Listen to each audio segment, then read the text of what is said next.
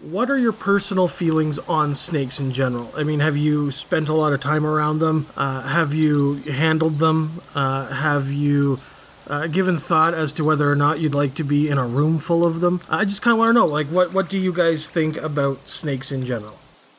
Let's roll. I got a five. Got a 10. This is going to be different than the last Yuan-ti episode. Apparently. Uh, I finally win something. Um, do I have a problem with snakes? Not in the slightest. I have zero issue with snakes, reptiles, frogs, any of that stuff. I don't have problems with spiders. Like creepy crawlies to me are not creepy crawly. I I attribute this to you and me being massive horror fans and like the fact that I was also a boy scout. Like I'm just not afraid of Despite in the last episode you running from a rattlesnake. Uh I mean, it's because I understand. fuck with it, yeah, I don't. I don't. I'm not sitting there like poking the bear, but I know enough about the natural world where it doesn't cause like unbound terror in me. I don't like a snake that is stronger than me. That is all. That's my only thing. So like an anaconda or a Yeah. Amazonian python. Well, even a python that can wrap around your arm so tightly it'll break it. Mm-hmm. I'm not a fan of that. When I don't want to get overpowered. I don't like sharks because they master the 3D environment. I don't like spiders because they can be on you and you don't know it. And it, and I don't like snakes because they can be stronger than you. Mm-hmm. But inherently afraid? No. I don't like moose because they're bigger than me. I'm not scared of moose. I'm just not dumb. Yeah. It's a Mimic, the Roundtable Dungeons and Dragons discussion podcast, where you never know what you're going to get. Welcome to another episode in our conversation on mob mentalities, where we look at some of the hissing humanoids out there that can make up the enemy armies in Dungeons and Dragons. I'm Adam, and with me, of course, is Dan. Hello. And this episode is called Yuan-ti Cults, Snakes and Adders. Very nice. oh, so that one you like? You're fucking. Oh, that's terrible. because my my three year old says the game exactly like that. Oh, yeah, yeah, does he? yeah, yeah. Um, we've reached out to our army of friends and allies to help us break down what uh, Yuan-ti cult looks like in 5th edition. We covered the stats and details last episode of the Yuan-ti Pureblood, Broodguard, Abomination, and Malison. We even touched very briefly on kind of the priest breakdown that is available in the Tomb of Horrors. Or nope, Tomb of Annihilation. There it is. Um, and we also got into some of the poisonous snakes that uh, fit into the world of the Yuan-ti Yep. post credits last episode. But now we're going to get into some of the deadlier offerings in 5th edition, as well as the gods, cults, and society. Sounds fun. So, one of the things that I love about the Yuan-ti is while they are very cultish, they do not have a pantheon in the traditional sense. I really like this perspective, and it, for me, it's what sets Yuan-ti apart from all of the mobs we've done up to this point. Yeah, I'm a little bored with cultists in general, and when I knew that they had an entire, you know, race built around cults, I went, "Oh fuck." But looking into it, it's it's actually a lot deeper and more interesting. Yeah, the Yuan-ti cult isn't so much a religious cult as much as it is like a personality cult of a sort. Well, it's more like they acknowledge creatures who are more powerful than themselves, especially if they're snake themed. Yeah, So, from true deities to primordial spirits, it doesn't matter how these beings interact, as much as it matters that they can provide divine guidance and power. Sometimes Yuan-ti in different geographical regions will worship different beings than Yuan-ti in other regions, so not every single Yuan-ti civilization is the same. This this kind of throws me for a loop because I don't see Yuan-ti as being divine. They're not. Yeah, This is arcane power. They worship, but it's not religious. yeah, Faith, their version of it, is a guiding factor based on power that individuals recognize and not necessarily a devout or religious perspective. I'm not even sure that Yuan-ti like their gods. I, I they are ev- like everything. They are useful. Yeah. Now they're the big three, and I'll get into those in a second. But there's some lesser beings that they still worship, including animal spirits, specifically, of course, snakes. Snakes. Um, heroes who have ascended beyond their mortal uh, coil. Is is this uh, like a hero above like an anathema even? If there is a particularly uh, brutal malison or abomination who you know Okay. if you tell legends if you write poems and sing songs about this person the herculean kind of perspective Well, you said you mentioned very briefly last episode that anathema are functionally immortal. We'll get to it. Yeah. We'll get to it later this episode. They'll also, I did promise last episode as well that I would explain why they speak abyssal. Okay. It's because they worship demon lords. Their three main gods are demon lords. That tracks uh, like heavily, right? Like just because a demon lord is basically a warlock patron. Let's be completely honest. Yep. and you go to a warlock patron for power. Like you don't go to like, hey, can you help me with this thing? No, it's it, it's a power. It is a con. It's a We, power. we will contract. get into this idea of the warlock and the patron as we keep cool. Yeah. The other thing that they will actually worship is the divine servants of their gods, which is interesting because the divine servants will have more power than the mortals do on the mortal realm. They are all about gaining power. Cool. But the lizard brained and detached perspective of the Yuan-ti don't really allow for emotional attachment to their gods or their patrons or the religious figures, whatever you want to call them. Right? We talked a little bit last episode about their lizard brain is not quite like lizard folk. Mm-hmm. There are still emotions, but it's very pragmatic and it's it's It's not mechanical. no, and it's it's negative emotions specifically. Even the worshippers of the big three Yuan-ti snake gods don't see the other religious practices or icons as being anything other than a quaint novelty. Cool. Yeah. So go right ahead and worship that snake being over there. We don't care. Our big guy is is way more powerful. You're wasting your fucking time. My corporation is better than your corporation. You got a mom and pop shop. Hmm. There is a useful table in Volo's that lets you know which deities or beings would be worshipped by Yuan-ti in different settings. It offers options for Greyhawk, Dragonlance, Eberron, even real gods from Celtic, Greek, Egyptian, and Norse mythologies. Um, and it's really fun to see for inspiration. Loki is included as one of them, right? So it's a lot Oh of yeah. That yeah. Uh, it's a lot of manipulation and um, subterfuge and whatnot. Don't they mention that there was a one time in uh, their past? This is mentioned in Thor Ragnarok, where Loki turned into a snake and bit Thor. And, Yeah. yeah. Like in Norse mythology, Loki turning into a snake is Is the thing? it's a big thing. I mean, he's the father of uh, Jorgrimr or Jorgrim no, Jormungandr. Jormungand. Fuck names, man. I'm. Those who listened through last episode, I apologize for my butchering of the English language. But we're not done yet. We're not done yet. Uh, but, anyway. like you see him being the father of the world serpent. This guy's got snake theme. It fits. Yeah, and but it's not just that. It's it's anybody that is going to give them um, power over deception and um, manipulation. They're not in it for the strength gods. This isn't about Yeenoghu's savagery or brutality. This is about working behind the scenes. Hmm. Most of their gods are like that, except for the big three. Okay. Let's get into the big three. Tom Hiddleston. No, Oh, okay. The first one is Dendar, who is also called the Night Serpent. She is said to have been birthed from the nightmares of the first intelligent creatures, and she feeds on fear. So she existed when elves were brought into existence.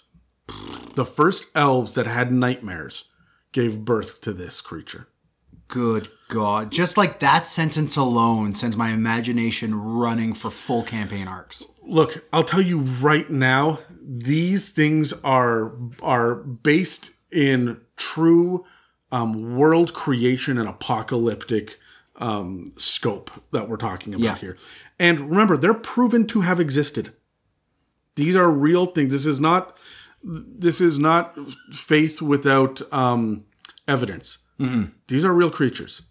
Yeah, I mean, if I get power from that thing, so that thing is real and my power is real, like, and she appears in my dreams and i speak to her and she showed up six generations ago and like this is a real fucking thing so Yeah. birthed into existence by nightmares this is apparently something that happens all of the time in d&d I mean, look at Kuo-toa. exactly her followers try to empower her enough so that she is going to devour the world. This is the world eater for the Jormungandr. Yeah, that we spoke about, right? Some believe that she waits behind an iron door, and as soon as she's powerful enough, she will burst forth and devour the sun before eating the world that is cloaked in darkness. That's metal as shit. Right? There's an Iron Maiden album about this guy. So her followers are the all-female cast of Malice and Warlocks called Nightmare Speakers, which we're going to cover later in this episode. Their modus operandi, however, is to threaten and torture, only killing when necessary. They want the fear. That tracks for Yuan-ti. We mentioned Oh, that really cool. Yuan-ti have their code where they would rather capture before kill. That tracks for this. Capture just to make you live a life of abject terror. They they are going to threaten you. Uh, You know we're going to kill you on any. All right. The idea of an execution date for prisoners is incredibly humane. As much as it would like horrify you as you get closer and closer to it, Yeah. the worst thing ever has got to be waking up every day and wondering, is today the day I die? And what for their slaves, they would they would look at them almost every day and say, is today the day? Yeah, they would remind. It's like that Family Guy episode where uh, Brian wants to pay back Stewie, and the entire yeah. episode Stewie's just like flinching at every single thing Brian does. And of course, Brian's hamming it up until at the end of the episode pushes Stewie in front of a bus or something, like just as an afterthought.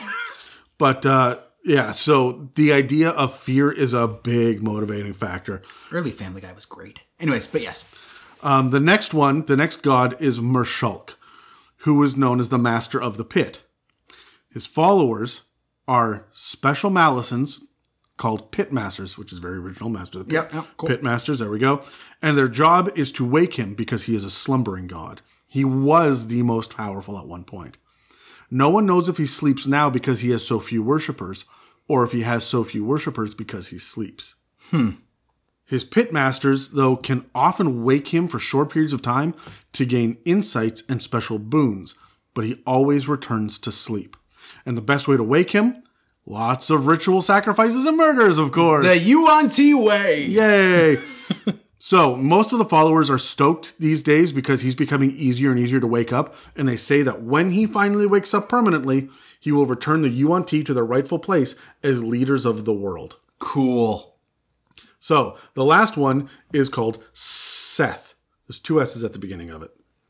I think this is very close to Set, Yep. who is one of the Egyptian gods, uh, one of the It- evil. he's snake-headed though, isn't he? Or no, is Seth? I I don't remember, but I'll look it up. Sseth, who is also known as the Sibilant Death. Of course he is. Do you know what sibilant means? Uh, the tss. Sound. Yeah. Yeah. It, it means that you hiss. yeah. Um, anyway, he appeared as a winged Yuan-ti, which is unheard of, um, just as the Yuan-ti Empire began to fall into ruin, and he was worshipped as Merrshaulk's avatar for a while. He did not disillusion his followers of this notion, and so he gained more followers and gathered more strength. And now that Merrshaulk has fallen asleep, they worship him primarily. It doesn't say this anywhere in the lore, but I would have the flying snake from the monster manual be all over his worshippers. Oh yeah, one hundred percent. Um, I also like how he is a powerful deity by not really controlling and uh, being warfaring or whatever it is, just by omission. He's all like, "Uh, yeah, totally. I'm totally related to that guy." It's like uh, the road to El Dorado. yeah, yeah.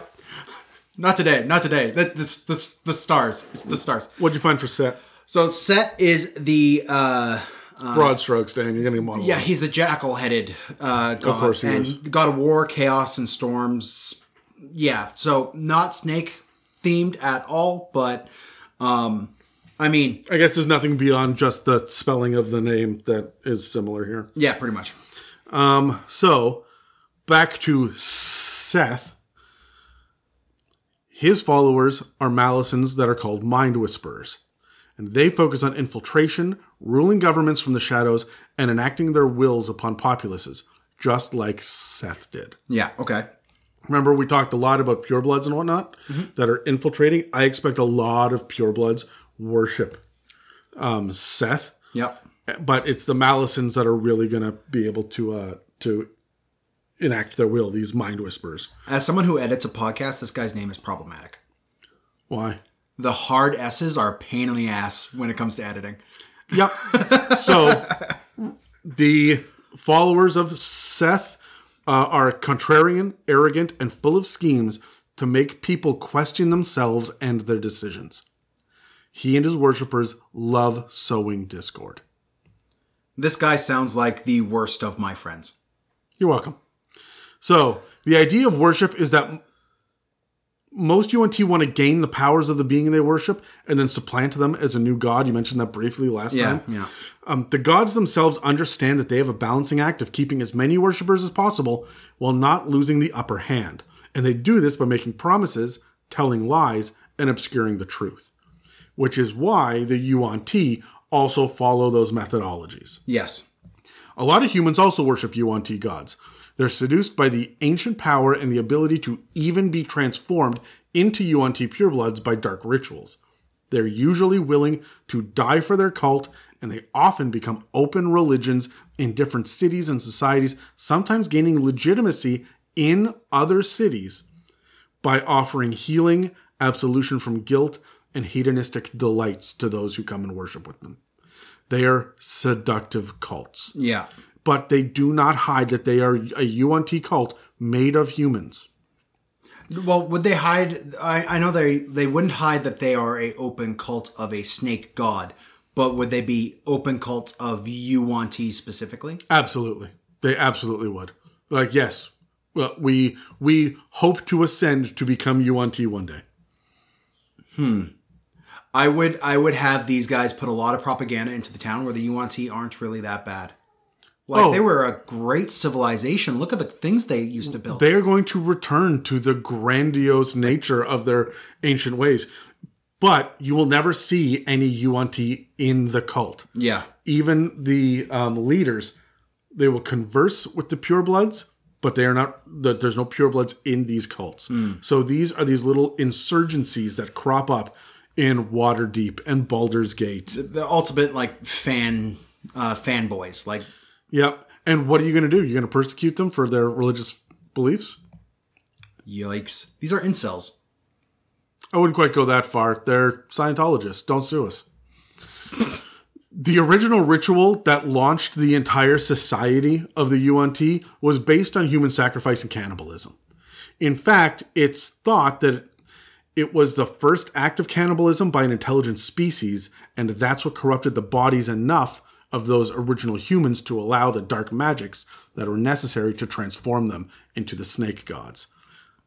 Would you say that it was like a party of humans in the the original Like day? the Donner Party. Yeah, right? Like they got stuck in a jungle somewhere. No, I think this was very much done on purpose. We worship snakes. Snakes will eat their own. We will eat our own to become more like them. And then Dendar and Merrshaulk went, oh, okay. Okay, yeah, cool. Um, so human cultists will still actually eat the flesh of other humans, so they may one day ascend to becoming a Yuan-ti, and it's part of their ritual to become a pureblood. Yeah. But in most Yuan-ti settlements, the actual Yuan-ti prefer to sacrifice humans as opposed to eating them. True Yuan-ti will, however, eat their weakest members in time of desperation, and have been known to consume their exalted heroes as a form of tribute sometimes, although most Yuan-ti are buried or cremated. This tracks with like lizard folk as well, because lizard folk kind of do the same thing. Just lizard folk do it for a you're dead now, you are now food. That is the only purpose. You have serve. gone from Jeff to meat, Yeah. right? And there you go. But these guys are it's not out of a act of saving the uh, or or finding use in the in the corpse like it is with lizard folk. With these guys it is an act of reverence. And and a with with the possible hope of maybe gleaning some of that power. You know how like ancient Absolutely, cultures will, like eat the heart yeah. or the brain. Yeah. It's that same level of stuff. Now, it does say that they're going to be buried or cremated. I'm going to say mostly buried because they do have a real undead feel to them. We talk a lot about Egyptian when we talk about um, Yuan-ti because we, we talk about pyramids. But all of the artwork and everything else that we see about Yuan-ti, it's all ziggurats. It's all these stepped pyramids. So it's like that. It's that amalgamation of Egypt and uh, I, I would say the only reason it's Egyptian at all is because the asp is so closely Yeah. tied to Egypt, and so is the cobra.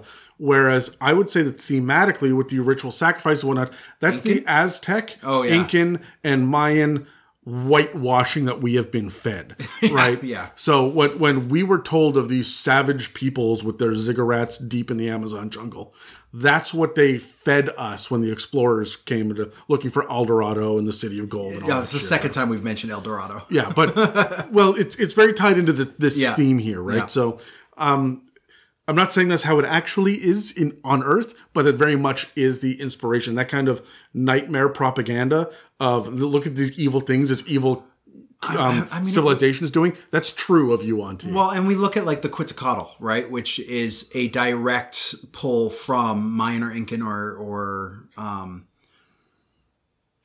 Aztec. Aztec. Thank you. I think it's specifically Aztec. Funny enough, uh, lore. That's what the Quetzalcoatl comes from. It's a monster that you play Yep. In this. It's a god of their culture back in the day, and it's a sn- flying snake god. Yeah. So, like it, it Like there, there, it, there are definitely some parallels, some Yeah. inspirations here.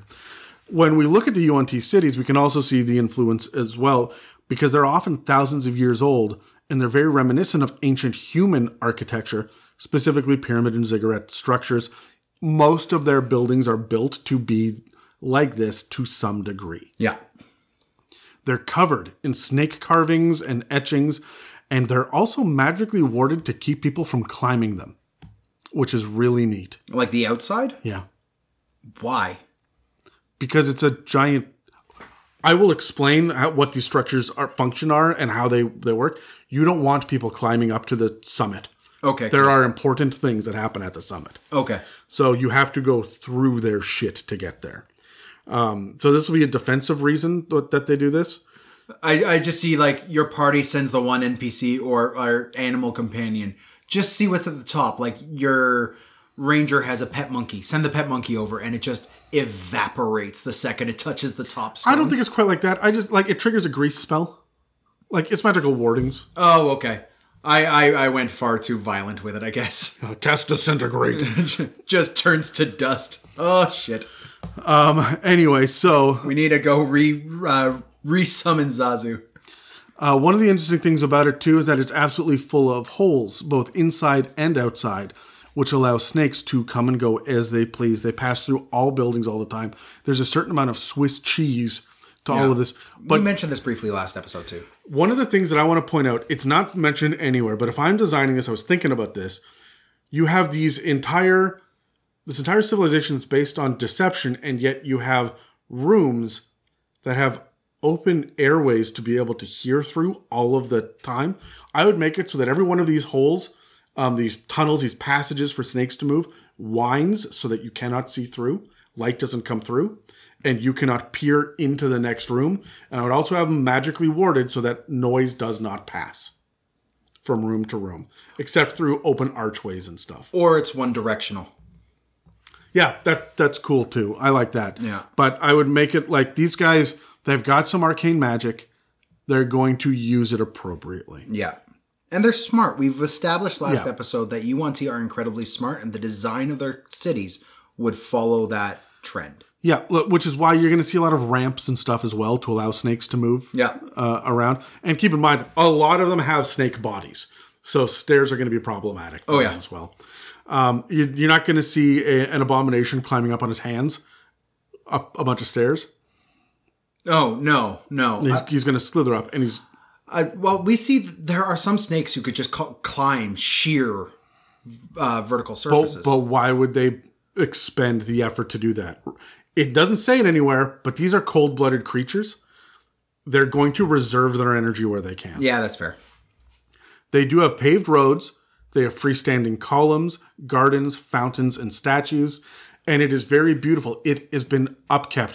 If there is an active civilization still living in this temple, then it is very beautiful and ornate. The cults and human settlements, though, tend to rely on the architecture of the city they're in, although they're reminiscent of thieves' guilds and cult headquarters, obviously. Oh, yeah. Right. The most prominent structure in a Yuan-ti city is going to be the proper pyramid. That tends to be temples or places of communal gatherings. You're going to have many of them throughout the, the city. Even their smaller structures will be two or three levels of a pyramid. Yep. You can expect to find a number of sections. I'm going to break down the ones that give us in Volo's. The basic level that you walk in at ground level is the cultist level, complete with shrines, living quarters for cultists, hidden entrances, and a guard room. This is not the human only cult that we got before. These are the slaves that have found the truth in Dendar. Yeah, Or. Sseth, or one of them, right? And so they have been converted, but they're not Yuan-ti yet. I, I like I like that perspective of a Yuan-ti is going to call a cultist a slave. Yes. A cultist calls themselves a cultist. like, I don't think they'd be like, they might say, I am a slave to the will of Dendar. And the Yuan Ti pureblood goes, yeah, yeah, you are. Oh, maybe. Yeah. Uh, I, oh, seriously though, they might because you have um, this kind of warlock patron um, relationship, and when we saw that with the goblins, they were straight up Booyog slaves. Yes. Right. So it could be a very similar thing again. Um, but I, I think you're right. For the most part, they're they're going to be like, no, we're we're just really devout guys. We're we're team players. Yeah. right. Um, beyond Except for Jeff over there who got turned into a brood guard. fucking Jeff. you, Jeff. But uh, the next level above that is a pure blood, pure blood level, right? It is directly across from the pure crypts level. Fuck, I hate you. I hate you so much. You're welcome. One's red, one's blue. Yeah, um, the cultists are not allowed to enter this level. Okay, the only non-Yuan-ti allowed here are slaves and hostages, and this level has separate entrances and exits for Yuan-ti to come in, so that they don't have to pass through the cultist level. Yeah, they don't want to mix with the rabble. Exactly. They also have living quarters for slave masters, cages for slaves, and the main room in here is a massive torture chamber. This is the literal dungeon of Dungeons and Dragons. Okay. When you go into the long abandoned ruins underground that has been forgotten, you're going after that golden idol and whatnot, and you come into the horror showroom, the dungeon, it's a Yuan-ti torture chamber on a pure blood level. Cool. So this level also has stairs inside the building that lead up to the abomination level. The abomination level houses a huge meeting chamber surrounded by living quarters for the abominations. Above them on the next level is the Malison level, which focuses on worship and houses libraries, ritual chambers, and living chambers. You'd think the abominations would be higher up. Yeah, I'm sitting here like abominations in their culture are above Malisons, but it's not about rank. It is about keeping the abominations as central as possible. Okay, it cool. cannot be attacked from the air or from the ground. They are the most protective in the heart of their pyramid. cool. Yeah, I, I was wondering about that for a second. Yep. And then above them at the very top, you'll find the Temple Mount. This is why they don't want people climbing, because you can only access it by exterior stairs out from the Malison level. Okay. So there are ways into the Malison level from the outside. Your Eric can get right into the Malison level. I mean, but then they'd be in the Malison level by themselves. Oh yeah, they, they will die. Don't do that. Yeah, yeah, and uh, yes. Snakes eat birds. Yes. Yes. Um, so you can only access it by the exterior stairs. There's no way inside to get up there. And this is the plateau atop the whole pyramid where they do the large viewing area where they can have the uh, the ornate altar where the most important sacrifices are made. This is where you would make your anathema. Yeah. And of course, all of these areas have poison based traps everywhere, usually on doors and chests and fake ornaments that might attract loot- uh, looters. Oh, I like that. Right, so like there are all sorts of of what I Let's find a box of gems. Who grabs them first? my favorite thing is that they are known in the lore to have perfumes and uh, floral scents to mask the uh, poisons and toxins, the clouds of poison that hit. So you will not know that you have been poisoned. You'll smell something sweet, and then three rounds later, start vomiting. Make a wisdom save, Yikes. Constitution save, probably. Uh, yeah. So Wisdom save is a different kind of poison. Yeah. So um, I like the idea too of see. I I- I said wisdom. I was thinking charisma because I really like the idea of them having poisons that would give you that idea of you are easily suggestible.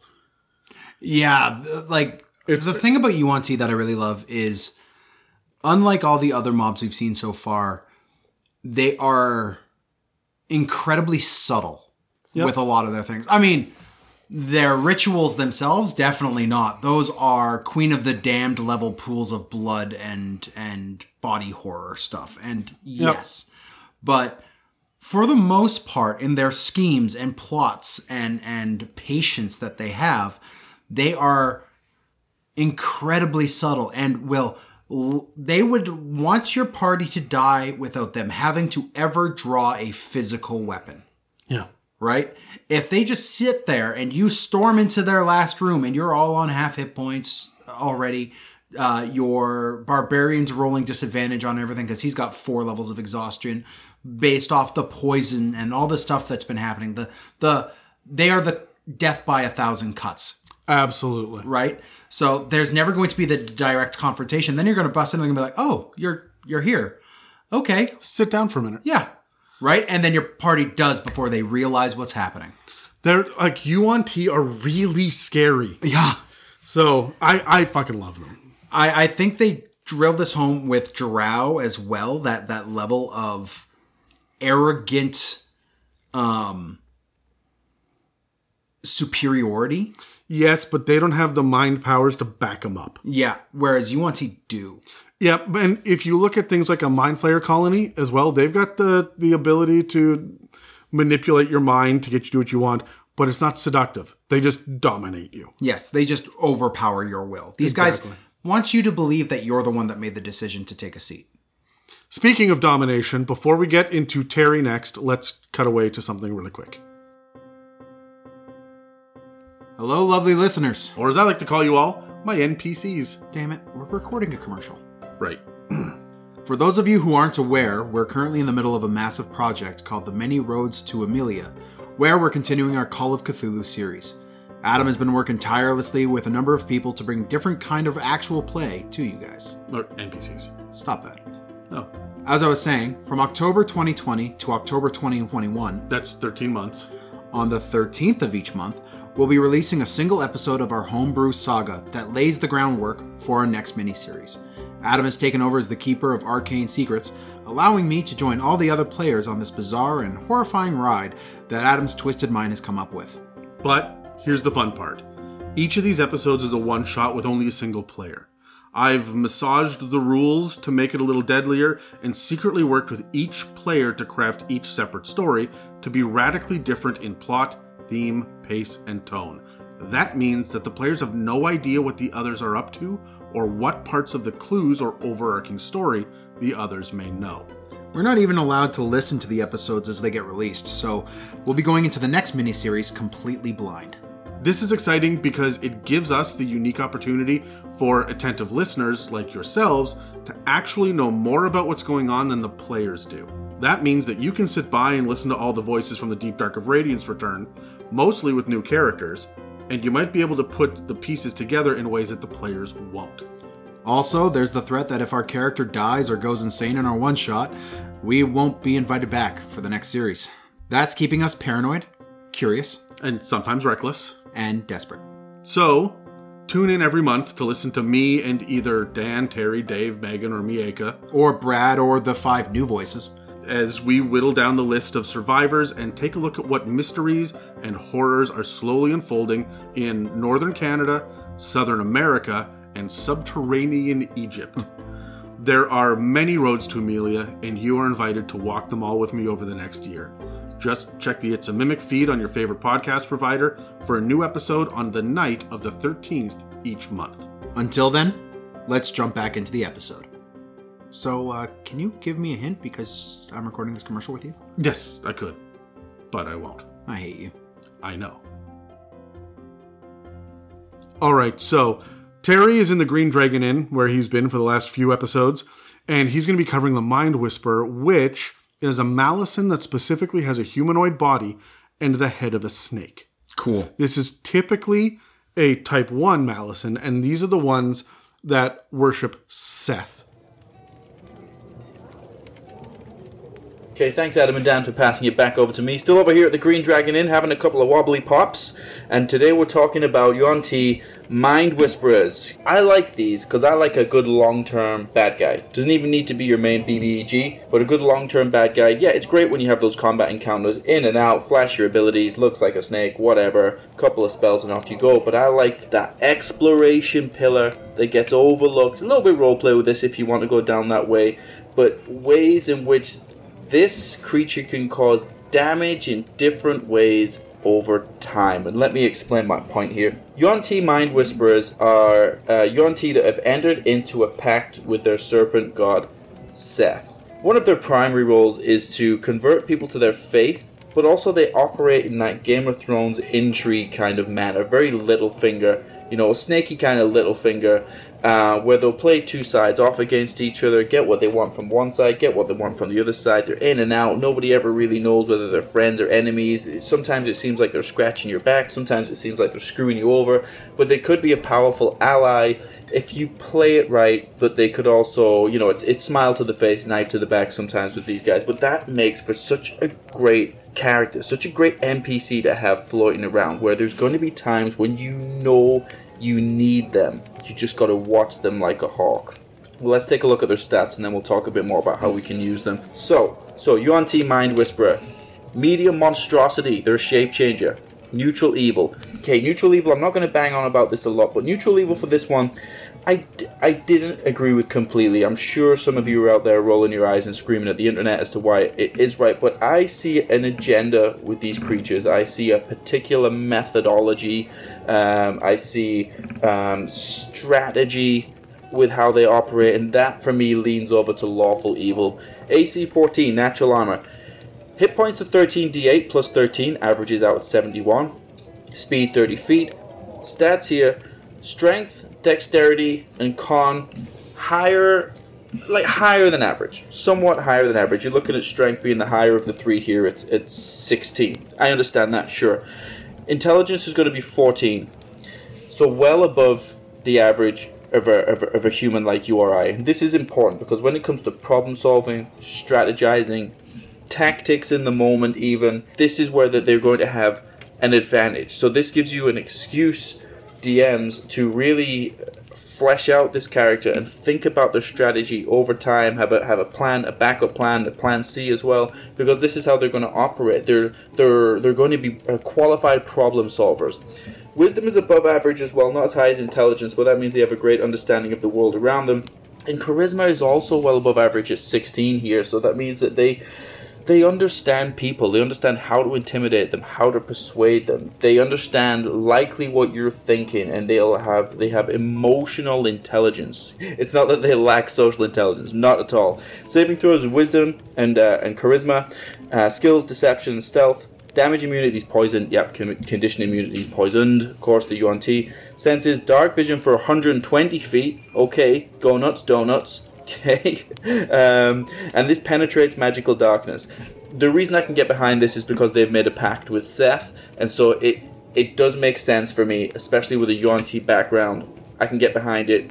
Just um, just know it as the DM and use it to your advantage, and uh, and make sure that it, it's not going to create issues with your players that might might see it as a bit game breaking if they're a bit sensitive. Passive perception, 12. Okay, languages, abyssal, common, draconic, challenge rating of 4. Let's look at some of these abilities here because they're good. Shape changer, so this Yuan Ti can use its action to polymorph into a medium snake or back into its true form. Its statistics are the same in each form. Any equipment it's wearing or carrying isn't transformed. If it dies, it stays in its current form. This is an important skill to have. It makes you much more much more versatile. It, this may not be in combat. There's times sure when you can use it, but understand that this is an option for this creature in living its everyday life. It, it does help it um, ca- camouflage itself. You know, in the wild, it helps it move around more subtly than walking around in its in its humanoid form. This creature is going to have innate spellcasting in its Yuan Ti form only, I'll point out. So the Yuan Ti's innate spellcasting ability is Charisma, that gives it a spell save DC of 13 with its stats. And the Yuan Ti can innately cast the following spells requiring no material components at will.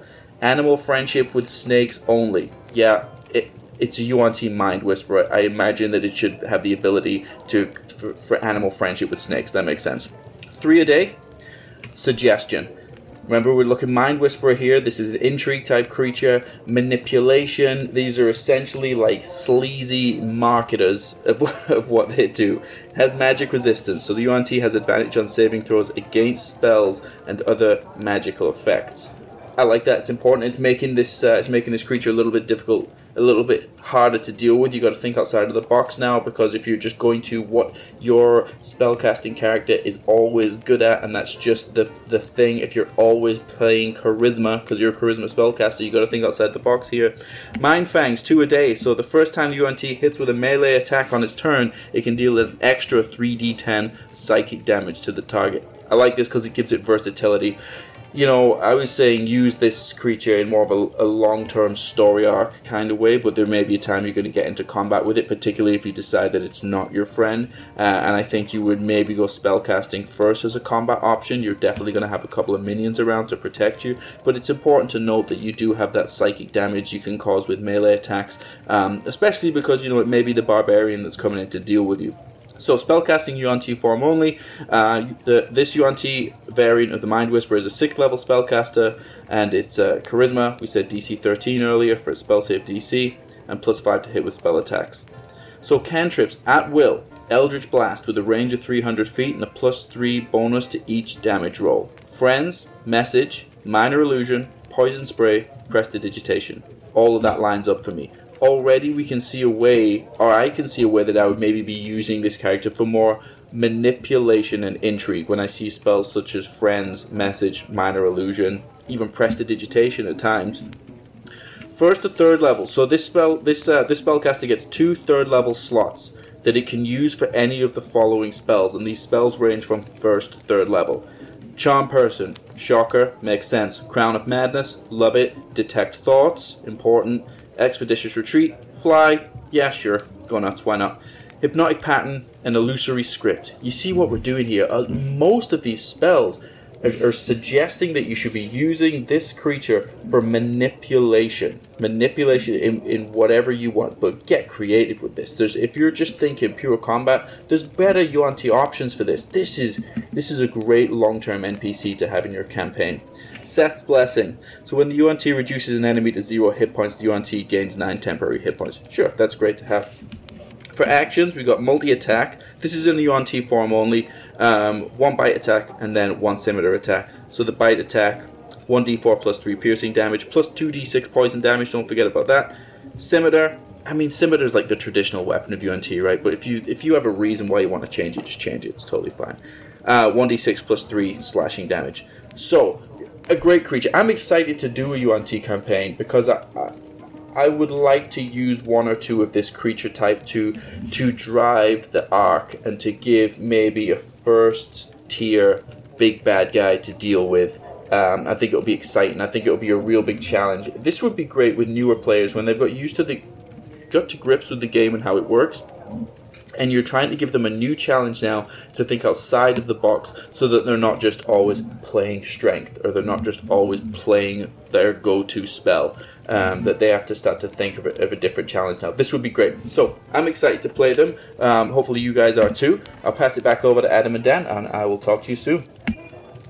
Do you agree that strategy equals law instead of neutral on the alignment chart like terry says?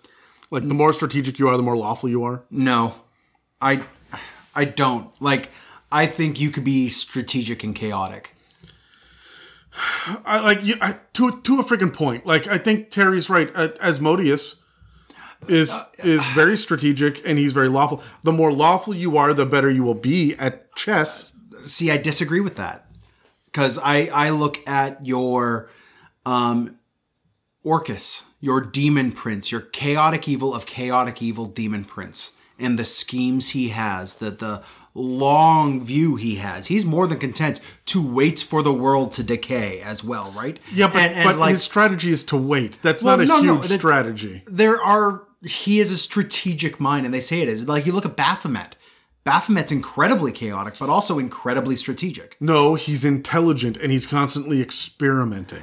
Uh, well, what I would say is that strategy comes from intelligence, not from alignment right? And and that that's where i see that. You- I, I think you're right but there's a certain point when you have a lawful mind when you have the rules and you understand the rules and you work within the rules you manipulate them. When you become bill belichick you are lawful evil. I'm just saying i'm just saying. It so because because yeah you, otherwise you're sean avery if you're just chaotic. You know the rules and you know how to exploit them but you're just an asshole. So so the the idea here is that the more intelligent that you are, the more strategic you are, but law gives you the patience. It gives you the ability to outthink your opponent instead of just knowing the right way forward. you have six or seven contingency plans. I think it makes you a better strategist to be lawful. So technically, I agree with Terry. Yeah, I mean, but when you see with these guys, they if they're the strategist, if they're the ones with all of those levels of you know contingency plans, like you guessed, Terry says that they're recurring masterminds, but they're only CR four. How does that line up? If they're only CR four, how are they the recurring masterminds throughout your campaign? So this is a this is a problem I have with the CR rating and the mobs in general. Drow does a really good job of having their big leaders be CR fucking 20, mm-hmm. right? But Yuan-ti don't do that. They're meant to be things that you run into in CR one, two, three. Yeah, All right, when you're in those tiers. So they're supposed to be like that prep before you hit the Drow campaign. Like Yeah. you guys want a small sampling, and now we're gonna get to evil conniving Drow. I don't like that because I like the Yuan-ti better than I like Drow, to be honest. But yeah, anyways. Um I I like Drow better until you realize that they're supposed to be like four feet tall and they're suddenly just not intimidating anymore. Are they supposed to be like four feet tall? Oh yeah, they're they're tiny elves. They're smaller. Oh than yeah, yeah. D and D elves are not like Yeah, no. uh, Tolkien tall, graceful. No, your dwarves are looking these guys in the eye. So the idea of like the regal drow that walks in all thin and nimble and whatnot, like I could break you over my fucking knee. Bane. we, we were talking about pitmasters earlier, and I, I I held back on the Bane joke. I just want you to know. So thank you. It's a perk. So anyway, I I have a problem with this until I think about the fact these guys will probably team up with others. There'll be little councils and little cabals and whatnot. At which point, when you take on a group of them, you want to pick off a diplomat one at a time. Hmm. You don't want to walk into the council and have to take on all of these motherfuckers at once. Okay, yeah. So I like that a little bit better when you think about them from that kind of advisor diplomat standpoint. As a CR4, it makes a little bit more sense, but They're yeah. I mean, they're going to be able to surround themselves with CR eights that are subservient to them, right? So I mean, just because they're CR four doesn't make them weak encounters, but I don't know, man. Like having a recurring villain come up, I want them a little bit more powerful. Well, keep in mind that these guys are still technically Malisons. So all of the shit that we talked about with the variants that you can get in, in Volo's, Yeah. in the lore section, all of the acid skin and all that crazy Oh, shit, they still get all that, right? Yeah, but I, I would love like if you want this guy to be truly reoccurring, ha- after like he's CR four, you fight him at level eight as a party, he's surrounding himself with these things. He's going to know to get away because that's what you want to do. And then the next time you encounter him, he's an abomination, Yeah, could be. right? And Absolutely. he's he's going up that list. Yep. One of the other things about him, um, and about actually a bunch of the ones we're going to talk about today, is that we're seeing one of the most powerful dark visions in the entirety of 5th edition 120 feet and the ability to see in magical darkness. Do you attribute this a little bit to the fact like snakes? A lot of their perception around them is based off like tasting the air. Do you kind of attribute it to that as well? The abyss, man. Just, Oh, just okay, yeah, abyss. just Abyss, okay. I'm not going. When it comes to dark vision, nine times out of ten, you were blessed by something one way or the other. I mean, warlocks have a similar thing as an invocation Exactly. with their, I think it's witch sight or whatever it is. Yeah, and that's this is very much a warlock feel to them. Um, I really wanted these guys to be able to cast darkness as well, considering that they are natural spellcasters, but that would make the Mind Whisper far higher than CR4. Yep. Especially considering that they're built to be master strategists, so they would always catch you with your pants down. I, I, I imagine these guys having like a scroll or a potion or employing someone that could cast darkness for them because he can't be bothered to waste time preparing on preparing a darkness when he's got three guys to do it for him. Well, do warlocks prepare spells? Uh, I, I mean, yes, in quotations. They're like div- they're arcane clerics. If I can be honest, I'm going to look at this guy and I'm going to um, beef him up with the regular malice and stuff as well. I also don't necessarily feel the need to have them be the snake head human body. It could be any Malison. There are five types of Malisons, Yeah. Okay. right? I'm going to mix it up a little bit to keep everybody on their toes. And I feel like a mind whisper, when they're going through their, their evolution, they're going to know this ahead of time. And so they're going to try to guide their own personal evolution. And I would say that they would probably learn darkness along the way. Yeah. That makes sense. I But mean, remember, that makes them more difficult to run into. you did mention that like be more willing to change the form of your Malisons to like and manipulate them. Like we have all those variants. of that's really homebrew, but I think that it makes sense. yeah. I mean, this really matches with the fact that these things have this shape changer ability, Well, right? I mean, there's so much transformation and polymorph involved in Yuan-ti Yeah. that I, I can handwave this one kind of easily.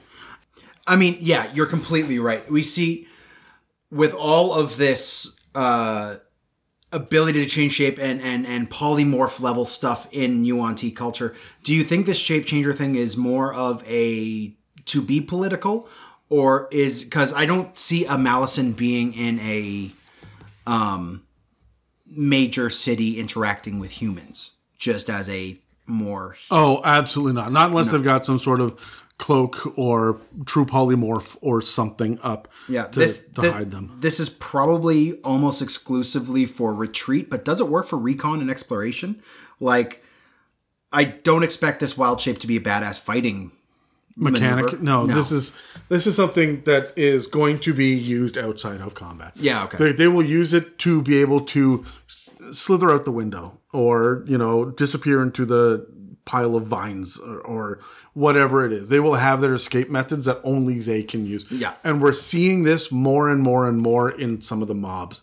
The way that they're they're they have escape plans. Shape changing does not necessarily mean you're going to turn into a bear like a druid. It's not hmm. wild shape. Yeah. You're not casting up into an animal. You're casting down for another purpose. These guys are just not melee fighters. That that's what this is. I think we're really seeing that with the shape changing and Right. everything else they got going for them. I mean, they do psychic damage too, right? And Yeah. that's that's it. Always leans leads me in that direction to to say that they're not going to be necessarily melee. Um, they do get to add it, but I mean, even their spells are largely non-combatant, except for that boosted Eldritch Blast and the Poison Spray. Would you play them as cowardly or just strategic? Ah, I mean, the, the situation calls for whichever. Then yes, I think. I think they're too thing- arrogant to be They're- cowards. uh, yeah, right. I I think are they cowardly? Yes, by textbook definition, the word they are. But they're they're never going to let you think that they're running away f- because they're afraid. they're not yellow bellied. Yeah, you know. they're going to be like, and now it is time for me to go to prepare the next step for you, and uh, like slither away. I'll see you in your dreams. Yeah, something like that, right? Like, even if they've got nothing going for them, which, to be honest, is not going to happen very much because of how like how high of a strategy level these guys employ. But even if you guys catch them completely unawares, they have no ulterior plan, no contingency. They're never going to let you know that. So I said, is that going to go? I'll see you in your dreams.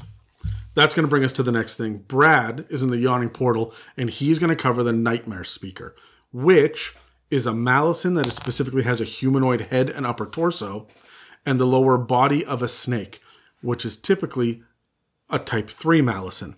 But remember, these guys are the ones that follow Dendar, and they are the all female Cool. cast of malisons. So I've been talking to Durnan here at the Yawning Portal, and when I mentioned that I've been doing some research into the Yuan-ti, he mentioned that there used to be Yuan-ti down in the Dungeon of the Mad Mage uh, until they were wiped out by Nagas. But he mentioned a specific type of Yuan-ti that I want to touch on today that I had not heard of before. These Yuan-ti are called the Nightmare Speakers. These Nightmare Speakers are all female, and they are Malisons. Uh, they're priests that made a pact with Dendar they thrive on fear and on nightmares. They use them to manipulate the minds of their victims. Rather than physically kill a victim, they would rather torment them and torture them. They themselves are often the victims of nightmares and visions that have been given to them by Dendar, and they interpret those visions as prophetic, and they do whatever they can to ensure that those prophecies are fulfilled. Uh, they tend to surround themselves with undead and they like to manipulate humanoids to acquire more and more victims to torment and to torture and to twist. These creatures have a challenge rating of 4. They have a only natural armor, so an AC of 14, but they have 13d8 plus 13 hit points, or 71, and a movement speed of, only, of 30 feet, so standard uh, movement speed. They have a good strength, a good dex, an average-ish con, uh, good int, average wisdom, and good charisma. They're quite charismatic, uh, being able to manipulate your mind and get you to do the things that they want you to do. Uh, they're proficient with wisdom and charisma saving throws. Uh, they are skilled in deception and stealth, immune to poison. Uh, dark vision of 120 feet, which also penetrates magical darkness. So keep a mind on that. Magical darkness will not block the dark vision of these uh, serpents, unlike other Yuan-ti. They are able to permeate magical darkness. Uh, their languages they speak are Abyssal, Common, and Draconic. Uh, like others, they have other Yuan-ti. They have the ability called Shape Changer, which allows them to polymorph into a snake. Uh, in their case, it's a medium-sized snake, and they can polymorph back into their Nightmare Speaker form. They have a special ability called Death Fangs. Twice a day they can use this, and the first time they hit with a melee attack on their turn, they can deal an extra 3d10 necrotic damage. That's twice a day. Uh, they are spellcasters with the ability to cast Animal Friendship at will with snakes only, and three times a day they can cast Suggestion. They have uh, magical resistance, which is quite common upon the Yuan-ti, so advantage on saving throws against spells and other magical effects. And in their Yuan-ti form, so not in the snake form, obviously, they can cast a few more spells. Cantrips they know are Chill Touch, Eldritch Blast. They are uh, warlocks, effectively, Yuan-ti warlocks. They can cast Mage Hand, Message, Poison Spray, or Prestidigitation. And they have two third level slots that they can use on spells uh, either Arms of Hadar, Darkness, Fear, Hex, Hold Person, Hunger of Hadar, or Witch Bolt. Uh, so again, looking at these spells, you can see that they really do pull from the Warlock list. Um, you can really see them as being warlocks. They do gain their power from Dendar, right? This is a gift that is given upon them. So the warlock really is fitting. It's not necessarily studied. Um, it's not innate. It is given to them from a higher power. Uh, they have a multi-attack ability, which allows them to make one constrict attack and one scimitar attack. So do note that the multi-attack is not for just the scimitar. So they can't make two attacks with their weapon, but they can use a constrict attack and the one with the scimitar. So constrict is similar to the others. Uh, they're going to have a plus five to hit with it and 10 feet of reach, and it does 2d6 plus three bludgeoning damage. The target, when they hit you, you will be grappled. You don't get to make a saving throw until your turn, and it's an escape throw, not a saving throw. So it has a flat DC of 14. And if creature is large or smaller, you will be grappled. Until the grapple ends, you are will be restrained. So again, disadvantage on any attacks. You'll have advantage on attacks made against you, and you'll have disadvantage on any dexterity saving throws. Like I said, they do wield a scimitar, so that will be a plus 5 to hit, and it'll do 1d6 plus 3 slashing damage. And lastly, the ability they have this ability called Invoke Nightmare uh, recharges on a short or long rest, and they tap into the nightmares of a creature that can see within 60 feet. So they basically go into your mind. And what happens is you need to make a DC 13 saving throw. Uh, it's an intelligence saving throw. And on a failed save, you're going to take 2d10 damage, psychic damage to be specific, and you'll be frightened of the manifestation, believing it to be real. So basically, you need to move away from it at any opportunity you have, and if you have any sight on it, you're going to be, again, frightened. So you can't move any closer willingly, and you're going to have any dis- disadvantage on any ability checks or attack rolls while the source of fear is within line of sight. So you need to get out of line of sight to remove this effect. Uh, this effect will last one minute, and it is a concentration spell. So they do. The nightmare will have to maintain concentration to maintain the effect. At the end of each of your turns, you will be able to make a saving throw against that effect, again taking 2d10 damage if you fail. So this is a pretty potent ability. These nightmare speakers are quite cool to use, um, especially in a party if they don't. If they have a warlock in there, the warlock would be really interested in seeing the spells that they're using. Any other casters, of course, would be interested in trying to learn the spells that these guys have there. They're quite potent.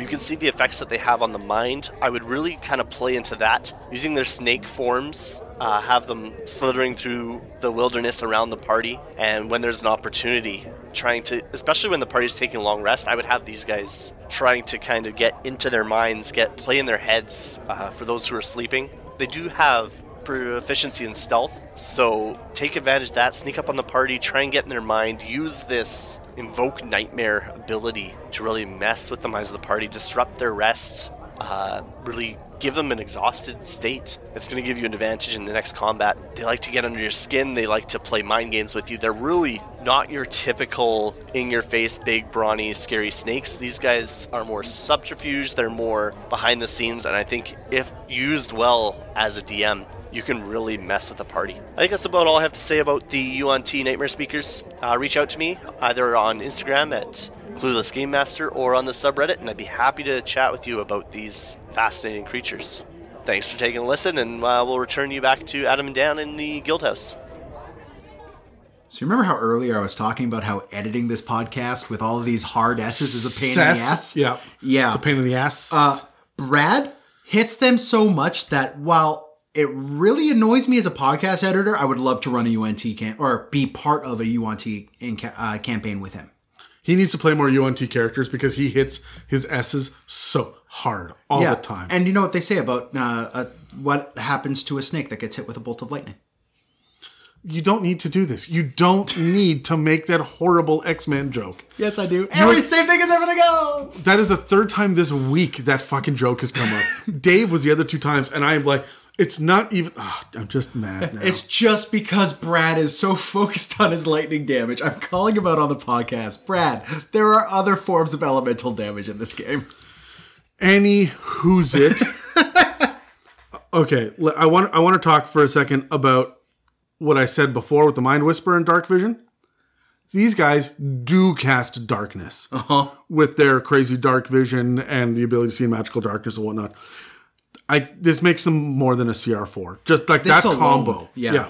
So I mean, they would inherently know to start any combat or retreat by casting darkness. Therefore, you are at a massive disadvantage when fighting these guys. It throws me for a loop that these are the ones who are like that Yuan-ti, especially the Nightmare Speakers, are the ones who are going to employ darkness against a party.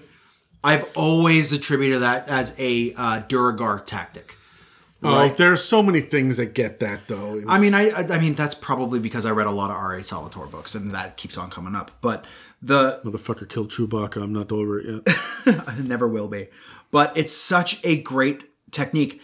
Um, Terry in one of the last campaigns, him and our wizard character uh, player had built this combo of casting darkness and then immediately casting a fireball on top of. Yeah. that's fantastic, and I could see a nightmare speaker doing kind of the same thing.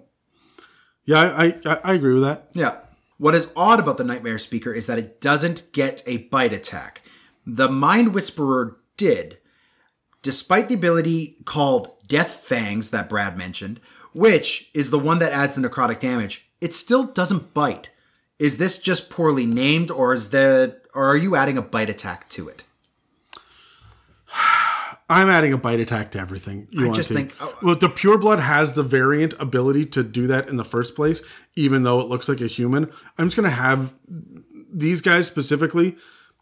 They need to be able to have a bite attack. Every Yuan-ti should be able to unsheath their fangs as a bonus action. and should be able to unhinge their jaws. So I understand that these things have a humanoid torso and a humanoid head, so it might be a little bit weirder to um, make sense of. But um, what I think, funny enough, I think of the mummy when you see the big wall of sand, like Oh, and that mouth like, and the mouth just right like distends longer than it should possibly be able to go. These guys can't do that. All Yuan-ti should be able to do that, and that justifies I their I really really really like the idea of introducing a part. I'm you know what I'm going to do this. I'm not gonna, so I'm going to tell you. I hope that Megan and the rest are listening. My my regular D and D players, because the next time that you run into Yuan-ti, you're going to discover the Yuan-ti murderer in the city who is a pureblood disguised as a human. You will discover them standing over a crib, jaw distended, swallowing a baby. Don't like it. How gross is that? You have the one like council member. No one really knows they're pure blood or anything, but just walks into a council council meeting one day with this extremely large paunch. Like they've been uh, fit and you know putting their best foot forward. Everything is very trim and elegant and um, you know well put together. And then they come in the one meeting like, wiping the corner of their mouth with a uh, serviette with just this massively No, no, no, no, no, with a child's blanket. Oh god. Just like little like uh knitted thing with like Yeah. the monogram written on the side. Yeah. You're a horrible person. I, you know what?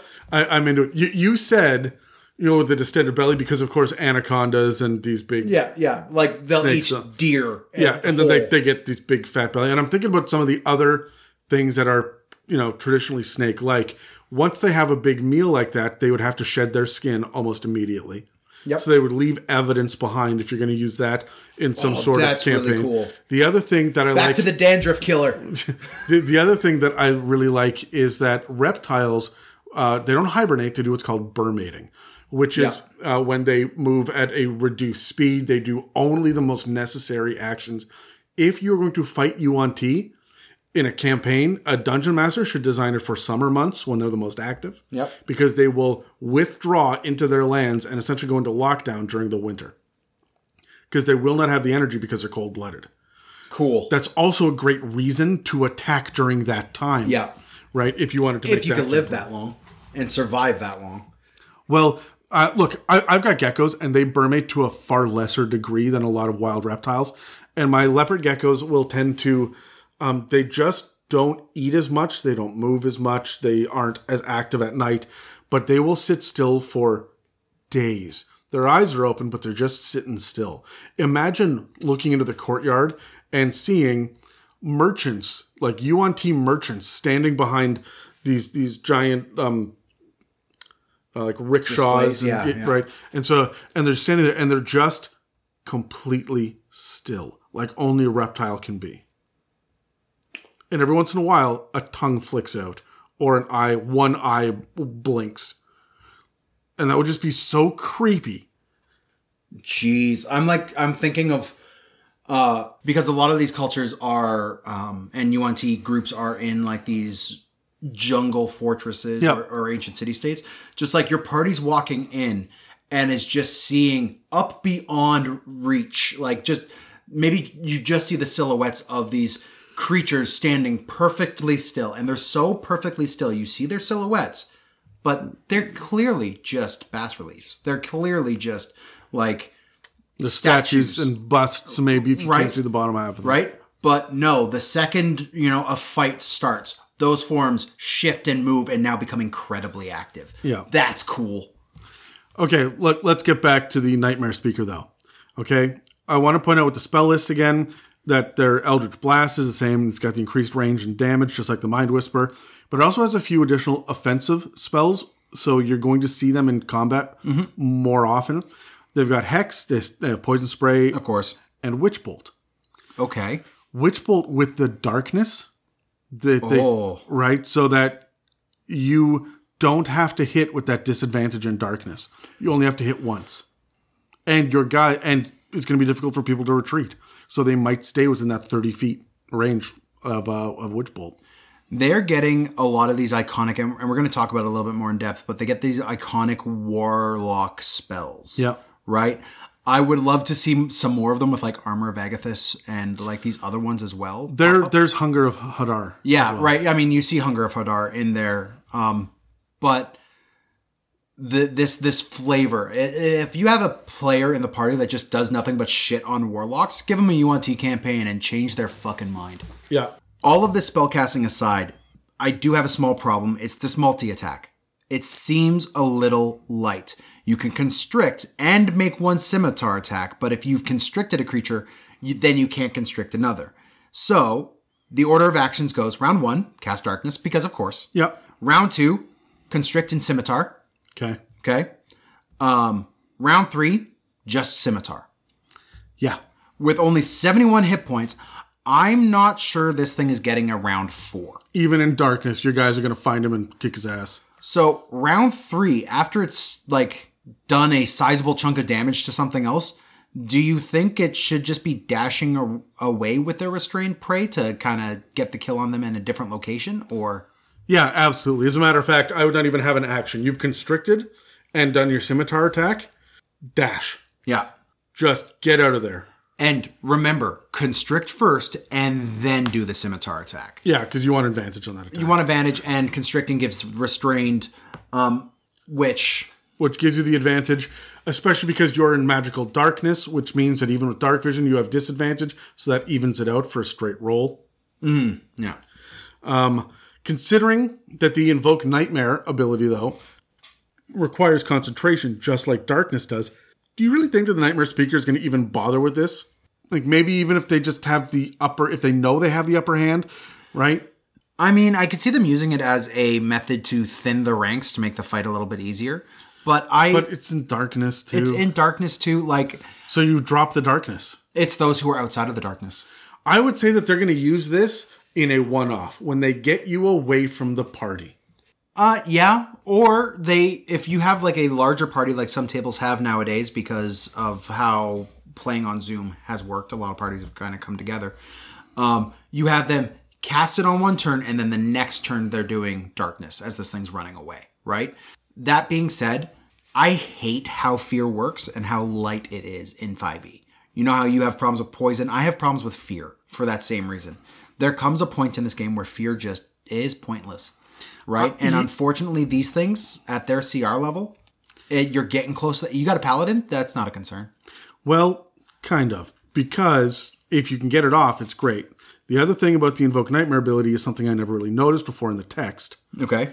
And it says the target can repeat the saving throw at the end of each of its turns, ending the illusion on a success or taking 2d10 psychic damage on a failure. Oh, okay. All right, so already that's better. And it's at the end of the turn, right? So that, that hurts. They spend their turn running away. but the target can. That's what it says. They have the choice whether or not to make the save. And remember, that's rules is written. It says they can, and they would take 2d10 psychic damage on a failure, specifically. So if the player decides not to try to shake it, then do they take the psychic damage or do they just remain frightened? They just remain frightened. I think. I agree. I, I think it, the psychic damage comes from the shattering of the illusion. No, no, no. That's if they try to get away from it and fail. If they just accept it and cower, then they're fine. I picture someone getting so scared they close their eyes. Okay. when they open their eyes to face their fear, it causes psychic damage if they Sure, face yeah. it and fuck it up, right? So I really like that, and I would like to see more of that with more frightened conditions. That's fun and flavorful. I still think darkness is more powerful. I mean, yeah, yeah, I would agree with you. So uh, Megan is in the crypts beneath Castle Ravenloft right now. Still, Still, and well, she's trapped there actually at the moment. um, and she is covering the pitmaster, which is in her situation, I'd be concerned about. This is a Malison that specifically has a humanoid body with snakes for arms, which is typically a Type 2 Malison. And these ones are the ones that uh, worship Merrshaulk. All right, so we're going to get some sleep theme to it as well because he's a slumbering god. Remember, though, that in what there are the UNT tables um, in Volo's for different kinds of Malisons, and this being the Type 2 um, shows you that this is snake arms. This is what we get yeah, here. wacky wait, uh, wacky waving inflatable flailing arms man. Tube man. Two man. Damn. So y- almost you look at the art for this and you see that it's got a dozen snakes hanging off of its shoulder, like where its arm would be, that are all like wriggling and writhing. And Yeah, yeah, yeah. It, it's a lot scarier than it sounds. And I really like the idea of there being multiple snakes. I would almost never just have the one big snake arm. That feels a little He Man to me. Oh, it, it feels very He-Man to me because like you see that guy, you start thinking about like, how does this guy pick up his like mug for coffee in the morning? I just picture like the, the snake jaw like unhinging and wrapping around a mug, and then he like picks it up and He's like sitting there giving his own arm Hei- the Heimlich maneuver because it's, it's choking on something. Jesus. like, do those did they see? The ha- oh, no, They got Uh, snake they? heads. Yeah. like is he like looking around a corner with an arm? Why the fuck not? Right? That it's so weird. Like, look. Oh, get as into the body espionage guys, these things are great now because like you just see like the one head pop around and like look and then pop back and then a dude's head pops back around. Like, yeah, no, I love it. The problem is like You are so. We run very different campaigns. I like the comedy. I really do. So I would I would lead into it Well, once you're a for the comedy. Funny looking motherfucker. That's. Anyways, let's get to Megan. All right. Hey guys, of course, Megan here from Castle Ravenloft. Still dark, still dingy. I think I've been in the same hallway area for about a week now. I'm kind of lucky that I have a lot of rations with me. Um, I have sent out a distress call. Don't worry, my team is probably on their way to find me. But I have found myself once again in a very, very strange area. But yeah, I'll figure it out. Anyway, so we were talking about the Yuan-ti when I first got down here, so I might as well uh, kind of continue that conversation.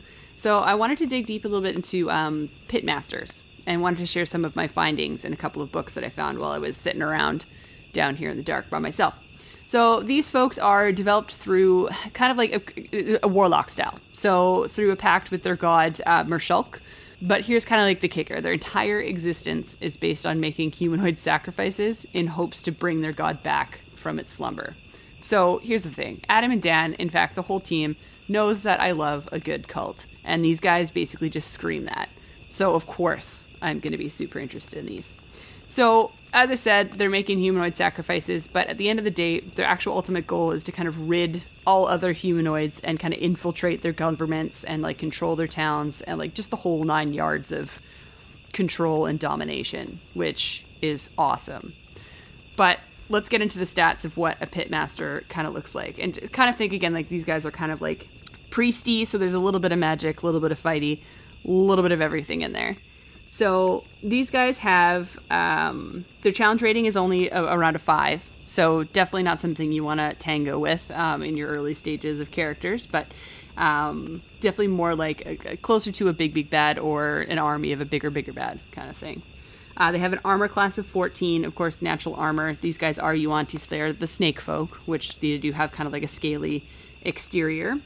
Um, and they do have a natural speed of 30, so similar to a regular, you know, moving humanoid of any kind. Uh, they do have a strength of 16, a dex of 14, and a constitution of 13.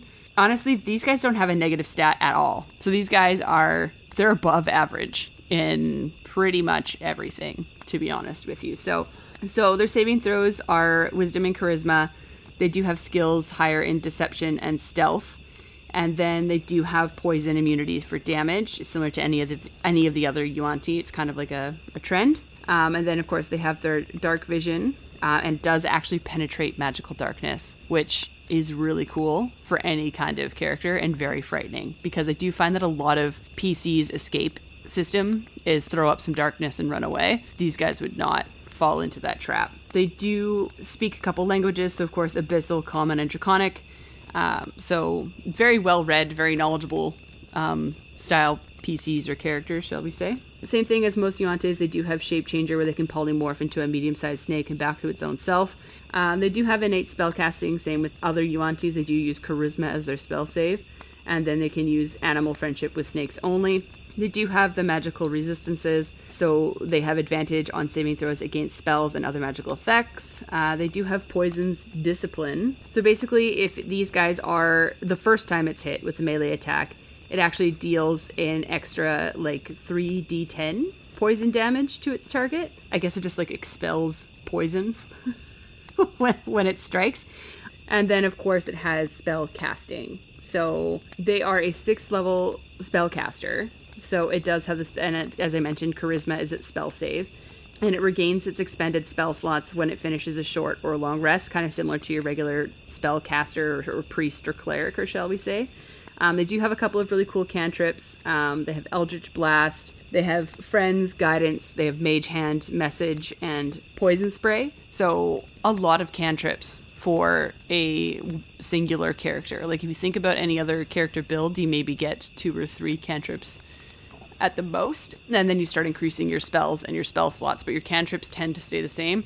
So I find that them having this many cantrips, they can basically fire off at will without expending spell slots, is pretty awesome. And then for first to third level spells, they do have two third level spell slots, and they can use command, counterspell, hellish rebuke, invisibility, misty step, unseen servant, and vampiric touch. So again, these guys tend to lean on the more evilish side, and of course, like their alliance technically is neutral evil. Um, but of course, this does read more as like your warlock than it would a priest. But of course, a priest can be evil should they feel like it. Um, and then just for your basic actions, they do have a multi attack, which can do two bite attacks using its um, snake arms. Because I said the visual of these guys is they are humanoid, but they do have snakes for arms, which is always delightful. And then they have something called Merrshaulk's Slumber. So they can only do this once per day, and it can target up to five creatures within like a 60 foot area. So pretty much probably your entire team if you're coming up against these ones. And they have to succeed on a DC 13 Constitution saving throw, which is not necessarily that high.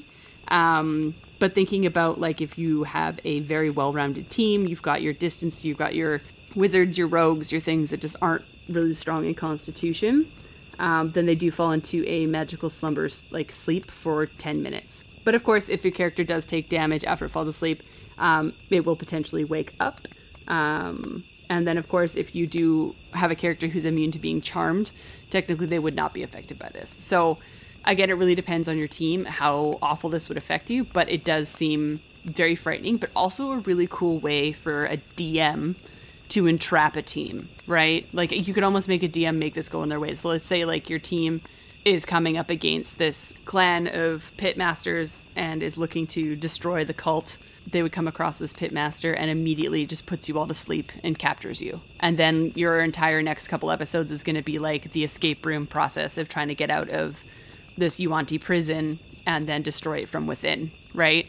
I don't know. There's a lot of really cool things that you can do with Yuan-ti in general, but I think that's one of the ones that I enjoy the most is utilizing this Pitmaster's sleeping capability um, to either entrap you or scare your characters into wanting to go further in or what have you, right? A very good scare tactic as a DM. Another really cute idea I kind of had was basically just having one of these guys working within the cult or the clan and then deciding, you know what, this isn't for me. I really don't want to do this and I want to kind of stop them from within, but I'm not strong enough on my own. Then this character goes off and finds a group of heroes and says, hey, like, I come from the Yuan-ti clan, which is just around the corner. And basically, they are trying to destroy the large city that is just over the mountain. And I really don't want them to, but I'm not strong enough to stop them. Can you help me stop them? And then there's a couple episodes of this little Yuan-ti trying to convince them that they're legitimately trying to help and that wants to be friends with them. And like, I could really see this being a PC that your NPCs would love and then agree to help kind of thing. And then you help them destroy the cult from within, right? Utilizing this PC. Anyways, I'm going to throw it back to you guys. So back to you, Dan and Adam. Would you use these folks as PCs or would you allow your, sorry, NPCs or would you allow your um, players to actually build characters using these. I don't think I've ever played in a game where someone has built a Yuan-ti as a PC. Um, so I'm wondering what you guys' thoughts are on that. Uh, as for the audience, feel free to follow me, of course, on Instagram at zero mega zero. But otherwise, have you guys selves a great week. She says that you know she wants to talk about building, letting a player build a character up to being a pitmaster. Would you let people build up to become? Would your PC get to be a Malison? You can be a pureblood. So, yes. By lore, why not? By lore, why not? However, my friends, there are rituals involved in that process that require evil campaigns exist. Human sacrifice and and cannibalism. So, yes, 100% I would. No, remember the Malisons, the true Yuan-tis don't eat the humans. They sacrifice them. It's the humans that eat the humans. Well, it that's kind of vague. It doesn't go either way It with that. specifically says in the in the cults bit about it. Oh, well, that the cults do do it, yes, but and like that regular Yuan-ti don't. They shy Really? away from it. They shy away from it except when they are low on food and they have Uh, to, uh, yeah, as a survival technique, yeah. or to eat uh, in a form of reverence. Well, and that's why I was saying like it would be involved. I personally I would put it in as part of the ritual. I absolutely would not because I want someone to beef up. Tier three, but beef up. Get fucking weird. Roll a d10, divide it by two, and let's find out which one of these um, these types of Malison that you're going to become. You do not Oh. control it. Yeah, I mean, I, I agree with that 100%. And I think that that's loads of fun, super flavorful, flavorful, fucking weird. I like the idea two of them doing it by accident. Like the this is the Yuan-ti with the heart of gold. They're a great fucking snake. Yeah, wank, wank, wank. But they end up getting into the the temple. There's all of these humans that are being dangled over a pit. You go to release them, but it drops all the humans in. You have now done the ritual by accident, and boom, snake Snake head. arms. Right, like some Yeah. fucking crazy thing. You're I, I I do like it. However, um, only with Yuan-ti do I see that level of Yeah, specifically because the lore backs because the lore backs it up. If Look, if I'm going to let some people be werewolves and there's a fucking Someone- vampire template, then why not? yeah, and I mean, or you know, your Aasimar becoming a actual legit angel later on or celestial later on. Yeah, like, it's, it's in the lore. Do it's your a- thing. Do sure. your thing. But like here, it is so clear of the process. Yeah, man, I'm down with it. Um, it does say in the flavor text that these pitmasters oppose reckless behavior and argue for slow, cautious approach in all manners. End quote. While they plot government takeovers and protect their own uh, settlements, does this sound lawful evil or neutral evil to you? That's lawful. I know I agree with you. I do, especially since everything is neutral evil. Why the hell are they? They Like- they oppose reckless behavior. That's just another way of saying chaotic, Yeah, right. right? They they're opposing chaos. Yeah, that, that's lawful. That's Yeah, I think they're going to be the most lawful of the malice. I would agree. Yeah, So this is the third side of the Yuan-ti Warlock trifecta. We've talked about it a handful of times. Mm-hmm. The Mind Whisperer does psychic damage, the Nightmare Speaker does necrotic damage, and the Pitmaster does poison damage. cool. They all have their own body shapes, gods, and spell lists, and I think that you can really get into the headspaces of the gods based on how they bless their worshippers Oh, interesting. Okay. right? You can reverse engineer how these gods kind of work. Honestly, this is a great series of examples for dungeon masters to sit down and think about when it comes to the nature of some relationships between warlocks and their patrons. Mm-hmm. Yeah, I mean, one of the things that I, I feel both opens up and constrains a dungeon master when it comes to warlocks is the ambiguity that they've set in. Like when you are a um, archfiend uh, warlock, right? How does that play out in your character? What kind of archfiend is it? Yep. If you are worshiping a barbed devil, or uh, let's say a chain devil, are you suddenly like, do you have an affinity for chains? Are you Terry? Are you Terry? um, if you are a great old one, do you grow a fifth eye? Which yes, does necessitate a third, fourth, third and fourth. Like, how does this? I got my two blue eyes. I got my brown eye. Uh, Where's my? it's like- one, like my- eye my- trouser snake. Okay, there we go. Yeah, fifth eye. I'm Yeah, fifth you. eye. Um, so what? That one's my private eye. God damn it. I'm derailing you and moving on. Okay. All right, because it drives me fucking crazy that all three of these enemies only have two spell slots for the non cantrip spells. Ah, the warlocks. That makes sense. Yeah, but honestly, the further along the campaign you get, the more spell slots I'm going to give these Yuan-ti. I want them to do their crazy cool shit. I'm also going to start bumping up uh, hit points. For example, the Pitmaster has an average of 88 at level 5 because he's a CR5. But when the party is level 6, 7, 8, etc., I'm going to get closer to the 16d8 plus 16 hit points. That is their maximum. I'm also going to start adding a couple of more of these spell slots because we're getting deeper into the the depths of the Yuan-ti campaign. I disagree wholeheartedly.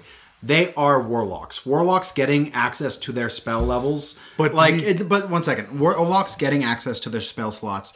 This is the way it works. Uh, Wizards has set forward if you are a warlock, full stop, whether you're an NPC, PC, monster, doesn't matter. This is the way it's going to work. Um, we also have to remember that Yuan-ti are ambushers. They are not just going to stand and bang with the party. They're going to rely on that incredibly powerful uh, Eldritch Blast if they need to for another couple turns. If Yeah, but they that- are that's- that's around long enough, That if- doesn't need if spell they, slots. I know. If they are around in a combat long enough to blow both of their spell slots and they're still around, something has gone wrong. They will blow through their spell slots, be like, oh, I'm weaker now, I will leave. And because they're warlocks, your party will travel around for another hour, and that ma- motherfucker's gonna come back with a full complement. Hard disagree with you. And here's my perspective on it. Players are bound by player character rules. Dungeon masters are not. Ah. At no point does a dungeon master have to sit down and build a player character in order to have a necromancer be there. The same thing is true for the warlocks that are available, right? The warlock NPC stat blocks that exist are at different CR ratings, meaning that they level at different rates, which means these specific warlocks, if you get a high enough Malison who foregoes the abomination ritual to gain more spells and more magic power, they would have more spell slots. Ah. It do- that doesn't bother me in the least that they would do that. I, I just adding spell slots makes things exponentially more powerful, right? Especially with the just straight up power of these warlock spells. But keep in mind who this guy is, right? Yeah, The idea is these guys have been running around in the background being masterminds. When you catch up to them at level 12, they need to put up a fight. They can't just be round three, now what, scimitar? Well, that's what I'm saying. Then they would turn. I mean, you look at their spell. They should, but remember, it's a D&D campaign. You will eventually corner them for your big final fight. So you've already chased them at level 5, at level 6, at level 7. They should have a new trick every time. And I'm not going to give them a magic weapon because that's what everyone's going to do. Oh, it's a warlock, so I'll just give them a wand of, of magic missile to beef them up. No, man, I'm just going to give him more spell slots because he's got some badass shit he can do. I mean, he you're you're not wrong. He's got some great spells that he can use, like Hellish Rebuke, Counterspell, Invisibility, Misty Step, even Mage Hand. All of these that this guy has are useful to just piss off and harry your party. Yeah, but most of those Hellish Rebuke, Counterspell, Invisibility, Misty Step, those all require spell slots. Yes, they require spell slots, but they also require extensive planning beforehand. I mean, not Hellish Rebuke. That is Or legit. Counterspell. Well, yeah, they're both uh, reactionary, but um, that is why I don't want to give these guys more. Like seeing their spell selection and how useful their spell selection is makes me want to make sure they have less spell slots. Yeah, but keep in mind, your big bad at this point is going to get into a fight with you guys. And while when the wizard goes first to cast hmm. Disintegrate, he goes, wow, counterspell. That's one. There is no fight now because he is invisible and he's running away. There's no fight there. That's not an encounter. He needs to be able to cast Hellish Rebuke or Okay. to Misty Step out or If whatever. if right? it is your big bad, if this is a That's named. Yuan-ti, then sure. I'm not giving the run of the mill random No. malice in multiple No. spell slots. No, no, no, no. Hell fucking no. No, your BBEG, your big bad Yes, evil guy. then I agree yes, with you. That's I what I'm agree saying. with you, yeah. When your bad guy levels with them. I, I do that shit with all my big bad evil guys. It doesn't matter if they're a human fighter. They're suddenly going to attack like they they get four rounds of attacks when your normal fighter gets three. Right? They're they're they are Dungeon masters always do better. not have to play by the rules. Yes, I get you. But I would not do that to the random no. foot soldier that No, no, they come across as a random encounter. Hell The. Monster Manual, Volo's Guide, and most of Mordenkainen's, they are not giving us single individual creatures, right? I mean, there's the Tarrascan, there's only one. There's a Krokiktoic, there's only one, right? There's a named Demon Lords and Archdevils, there's only one of each of them. Yeah. But other than that, this is the standard stat block, and I will adjust it up and down. One of the things that I'm going to start doing now is rolling within the range of hit points. So sometimes a f- one guard will go down easy, and the other guard will stay up for three more rounds, just to add that variety in it. Oh, yeah. because these are standard stat blocks. Yep. Terry's big thing recently has been give them different weapons, and why the fuck not? Well, we say this all the time, right? Like understand how understanding how the stat blocks are made. That's one of the reasons why we're doing this big deep Yeah. dive. Understanding how the stat blocks are made and the the um the intelligence, like the the, the reason for it all, the process of it, helps make these decisions. It an AC is that because it has a shield. If it drops the shield, that's going to affect its AC straight across, right? I mean, here's another thing that they get. They get this vampiric touch, and they have snake arms. Yeah. So it doesn't explicitly say that the snake arms are latching on and sucking life force out, but the snake on the snake arms are latching on and sucking a little bit of that life force out. Oh, I think so. Right? Yeah. Like, come on, guys. and healing them because they're drinking blood. Yeah, Yeah. I like that. That's that's fun. Just to rewind for a second, I'm going to give my abomination a shield. There's no reason why not. oh yeah. So he's not going to be able to do spell casting. That's fine. I give him more caster. Fuck, why not? But no, but your standard whatever, I will give him a shield. Plus two AC. A little bit scarier now. Fuck. I know what. Anytime I have a big wizard casting big bad evil guy or just a just a villain, he's not even Yeah. like, and they get warcaster. The look of betrayal on your player's face when they like walk out of the threat range and he goes, "Okay, well, fireball." Or something. I don't Or even disintegrate. I don't even. Sure. I don't even need to give him Warcast. You know what I'm going to do? The shield is a spell focus. Oh, very nice. All right, so let's talk about the last thing Merrshaulk's slumber. This is that sleep ability that I'm looking for in my monster. Okay. This does not have the count the number of hit points. It's just you five and go. Mm-hmm. Make your save or don't. And when you go down, you have to be woken up. I do like that it says specifically you have to be you have to take damage or be shaken or slapped. Specifically, it says slapped, which is a lot of fun. Get the fuck up. yeah. So a lot of fun. I like it, but not the. uh This this is what sleep spells should be for my monsters. I, I I'm with you. I mean, I do like the sleep spell we have. I just I do. We've had that discussion before. I think people sleep on it, but they. I'm awfully tired of your jokes, Dan. I could be kind of exhausting. I get it. We're putting this to bed. Are we going to take a rest now? I'm ready to go for the next hour on this, Dan. If you would like, but we got a fucking podcast to do, and we're clocking in an hour too many already. All right, cool, cool.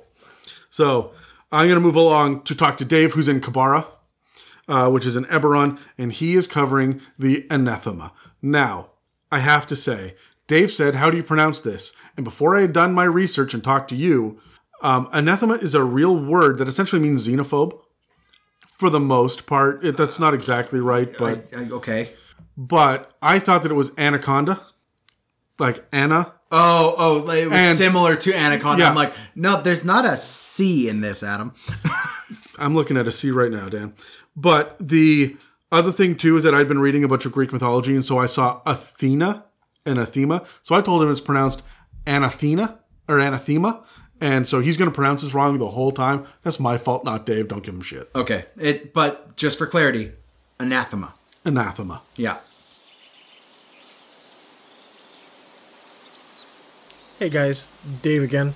Uh, still hanging out here in uh, Q'barra, and I just wanted to continue talking about these uh, Yuan Ti that I've come across. Now, I've learned of this new kind that maybe you guys have heard of, but I never have, and that's called the Yuan Ti Anathema. Okay? Now, these things are, are very, very rare. You don't come across these every day. And, I mean, they, they, they're ridiculous looking things. They, they look like abominations, but bigger, okay? They've got big clawed hands. They got six heads. Now, each anathema is the product of a unique ritual that alters its original abomination form, uh, making it bigger, more powerful, and a little bit smarter.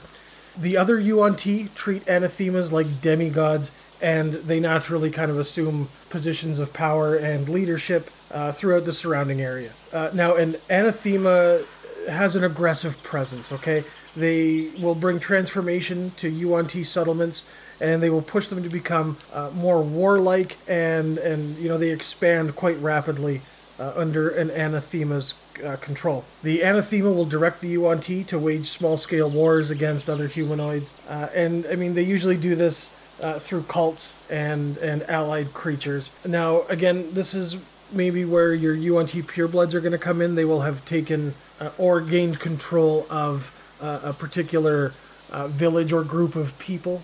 Uh, remember, they like to infiltrate, and maybe they can use these people to to further the anathema's uh, objectives. Right now, they do use the, these skirmishes and so on to you know not just expand, but to, to gather resources uh, and slaves and everything it needs to solidify itself as the ruler of the region. A Yuan Ti abomination's quest for uh, godhood might lead it to this ritual. If the ritual is successful, it will transform into this anathema. The ritual itself demands the sacrifice of hundreds of snakes and requires the abomination to bathe in the blood of its enemies. It is a quick transformation, but it is apparently quite painful. Uh, now, this is not something that all Yuan Ti are eager to see one of their own people become. The anathemas are going to subjugate anything it feels is lesser than them, which is going to be most other Yuantes. Now, an anathema will consider itself to be a demigod that's on its path to, to godhood, essentially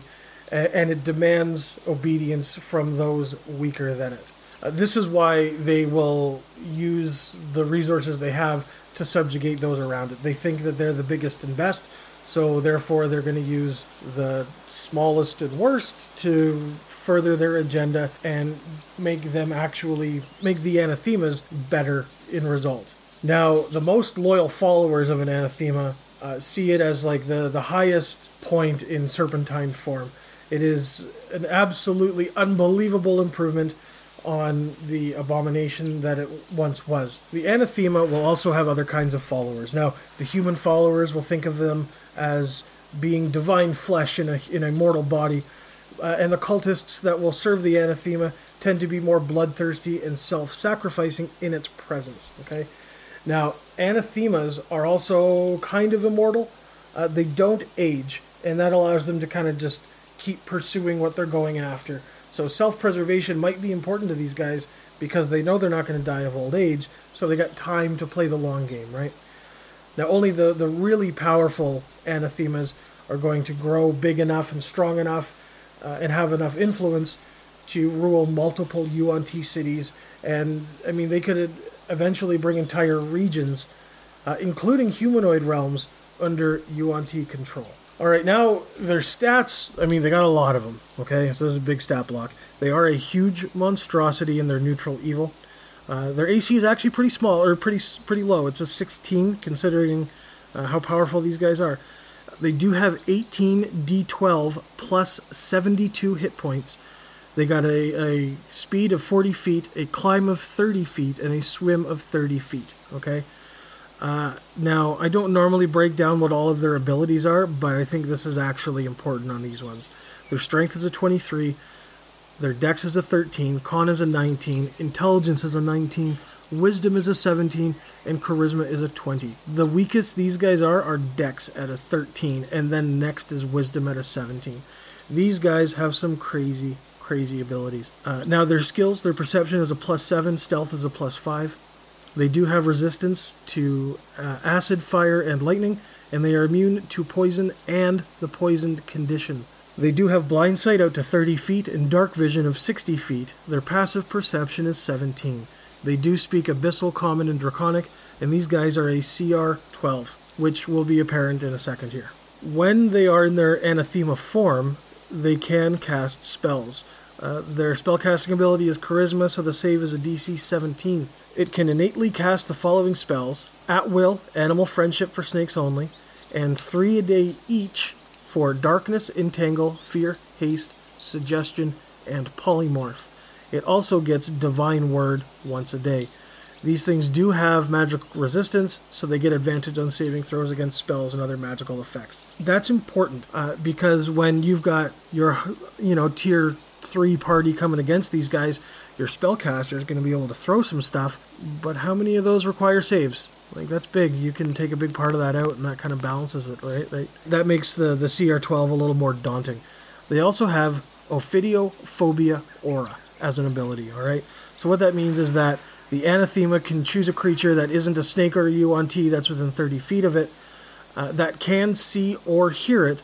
They can choose to make it make a DC 17 Wisdom save, or it becomes frightened of snakes and Yuan-ti. A frightened target can repeat the save at the end of each of its turns, ending the effect on a on a success. If a target's saving throw is successful or the effect ends for it, the target is immune to this aura for the next 24 hours. All right, so that's kind of neat too. Uh, it's also a mouthful to say Ophidiophobia aura. Uh, now they also get the shape changer ability. The anathema can use its action to polymorph into a huge giant constrictor snake or it can use an action to get back into its anathema form. Its statistics are the same in each form, and any equipment it is wearing or carrying is not transformed. So, like I said, these guys do have six heads. The anathema, therefore, does get advantage on wisdom uh, checks, more specifically perception, and on saving throws against being blinded, charmed, deafened, frightened, stunned, or knocked unconscious.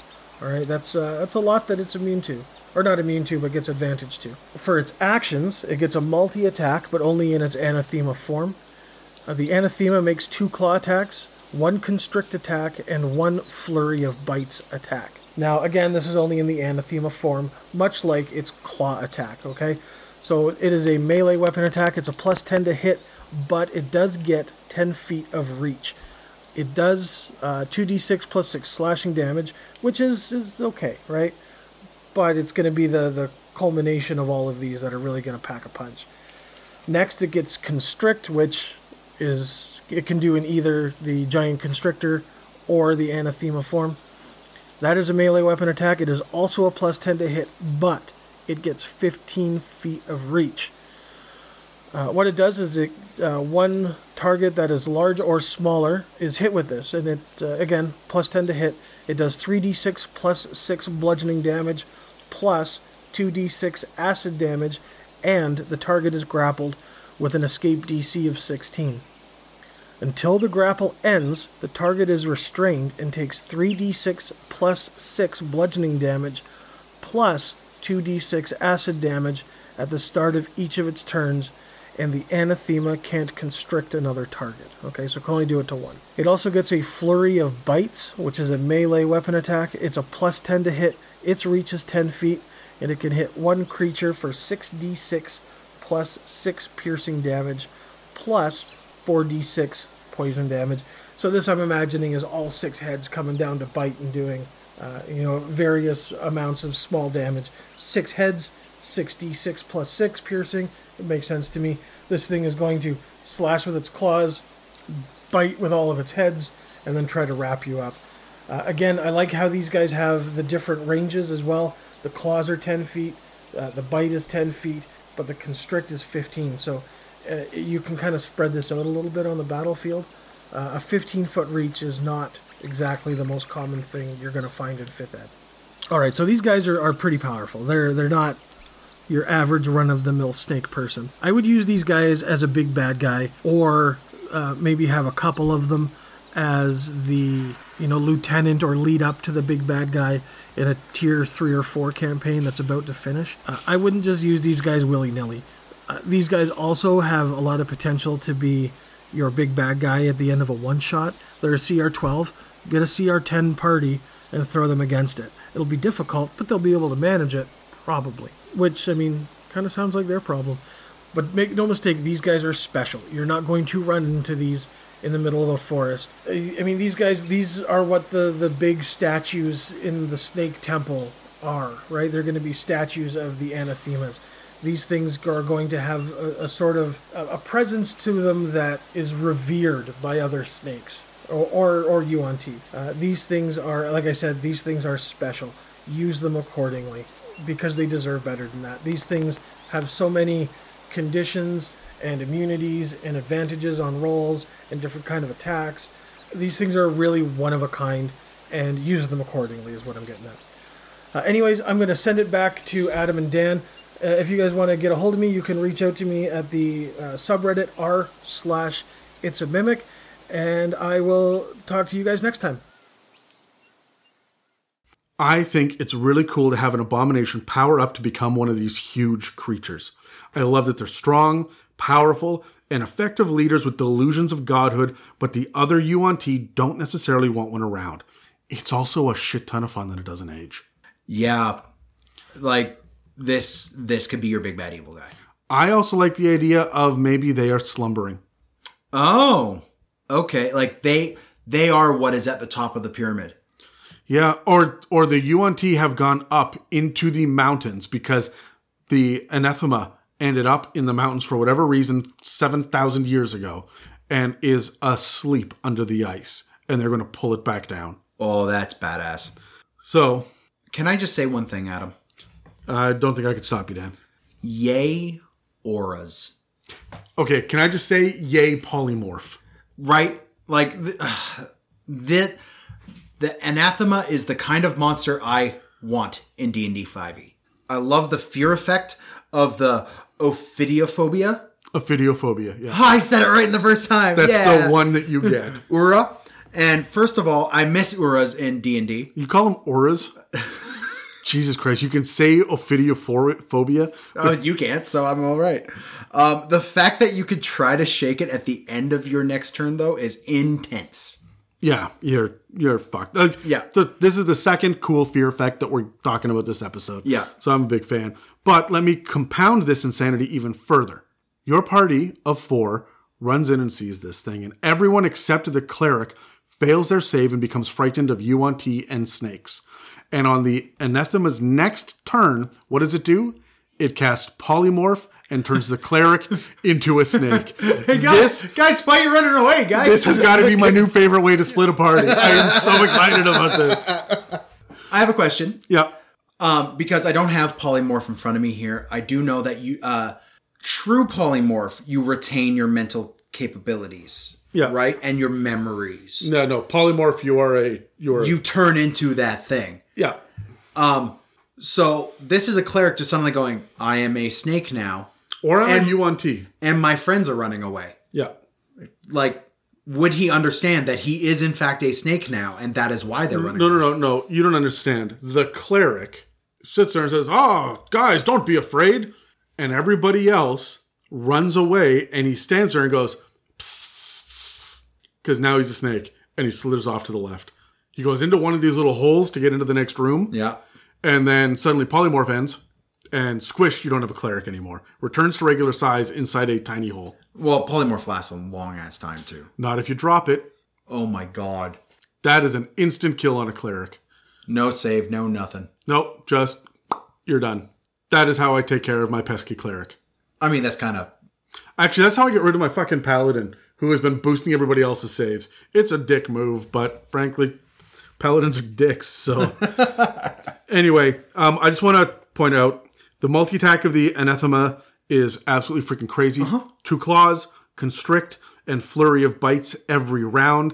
When you add a couple of henchmen, the action economy is going to turn against the party really quickly. I don't need to murder a cleric like this no. it's going to be relatively easy. These guys are CR 12, I think, um, and they will live up to that. You will end up with this with the 15 level party. This this this is the same problem with like the Marilith. Just the overwhelming wave of attacks. Yeah, and when you start to add on, considering the longbow attacks as well, which do poison damage, and like your party's pretty fucked. Yeah. in this big battle, right? I I want to now fight the nightmare speaker, the mind whisperer that was doing that all that crazy shit, um, and giving them extra warlock spells. When I want to do that instead of fight one of these guys. Yeah, I'm on board with that. So before we move on, Dan, Yeah. anything else you want to add?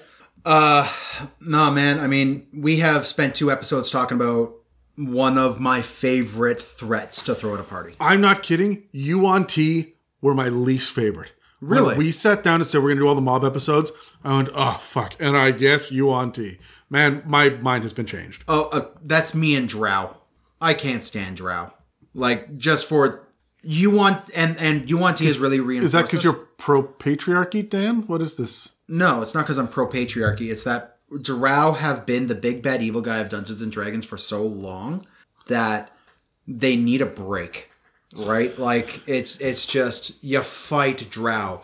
I have multiple multiple DM screens designs that strongly feature Drow. One of them's on my wall right now. Yeah, no, Right? Like I, I get it. They're a little, they're a little overdone. It's nice to see the Ninja Turtles fight something beside the Foot Soldiers, the Yeah. Foot Clan. yeah. right? So I'm like, eh, sure. Like, I get that you're done with Drow. Fifth Ed did a really cool thing with Drow that Yeah, that's true too. But no, Yuan-ti for me were just kind of boring snake cult. There's a lot of fun shit to do with this, and I will be playing with them in the future. Yeah, especially especially the body horror. Yeah. I like the body horror is really attractive for me as a DM to play with. Anyways, I want to thank absolutely everybody who helped put this together. Um, we miss having guys in this room. I've been talking to a few of the guys who are just like itching to get back in this room and, and record together. Um, but what we do hope is that while you're not here, you are staying safe and you're happy. Like I understand that there's a little bit of COVID burnout right now. Stay strong, stay safe, stay happy. We love you. We miss you. Yep. And for everybody else out there, we love you guys too. And you can reach out to us on Instagram, Facebook, r slash it's a mimic on Reddit. We do love hearing from you guys. And there are like our dozen or so active people that are that are getting involved. But whether or not you're you're checking out the YouTube playlists or whatever it is, reach out, send us comments. We love interacting with you guys. You can also get a hold of us through our email at info at itsamimic.com. And uh, any questions that you guys have for us, uh, put it right in your message to us. Hey, add this to the mailbag. If you you can either go to the uh, thread that's on Reddit, or you can just hit us up in any of the other ways and let us know to add this. I I stay pretty up to date on that. Yeah. We already have the next uh, sixty eight questions locked and loaded, Something like that. Yeah. and we only ever do twenty an episode. So the thing that I will say is sometimes uh, we've had a couple mailbag episodes where we're like, well, this question was asked two and a half years ago. Woof, we are getting to the point where like, there are still like two or three on there that were original questions. yeah, right. So if this is a pressing issue, go to the subreddit yeah, and, and, ask say, directly. guys, I need an answer to this question. What blank, right? And I know Adam's active on it. I am somewhat active on it. I know Jeff and Brad and Dave are all active on the subreddit as well. So if you We're going to teach Terry what Reddit is one of these days. Uh, I I don't think we're going to oh, we'll try. because there's there's places in Reddit we don't want Terry to go. You're not wrong. Jesus Christ. So reach out to us on the subreddit and and we will if it's a pressing concern we'll get to you on it.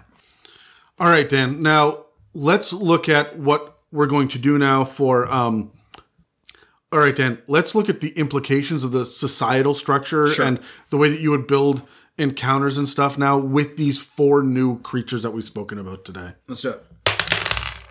I got a 10. I got a fitting. All right. So what are you saying, Adam? Honestly, these guys are all going to be high level. Yep. They're kind of fun. They're they're interesting to play with. I'm not showcasing them until the end of my Yuan-ti campaign. You're going to hear the names of these creatures before you run into them. Okay. Um, I'm not dropping any of these guys, despite the fact that it's like, oh, it's a CR4. You're not going to run into them until level seven because they're going to be surrounded by people. That's the other thing I'm doing with Yuan-ti is they're always moving in groups, Yes. Yeah. or they are spies, and you're not going to get in a solo fight. Right? You're going to have to try really hard to go one on one with these guys. You got to think like James Bond and uh, Jason Bourne Yeah. are very impressive solo combatants. But if a situation's too much for them, they They know- call in the army. they call in the army and they run. Yep. Right. These guys are going to be the same.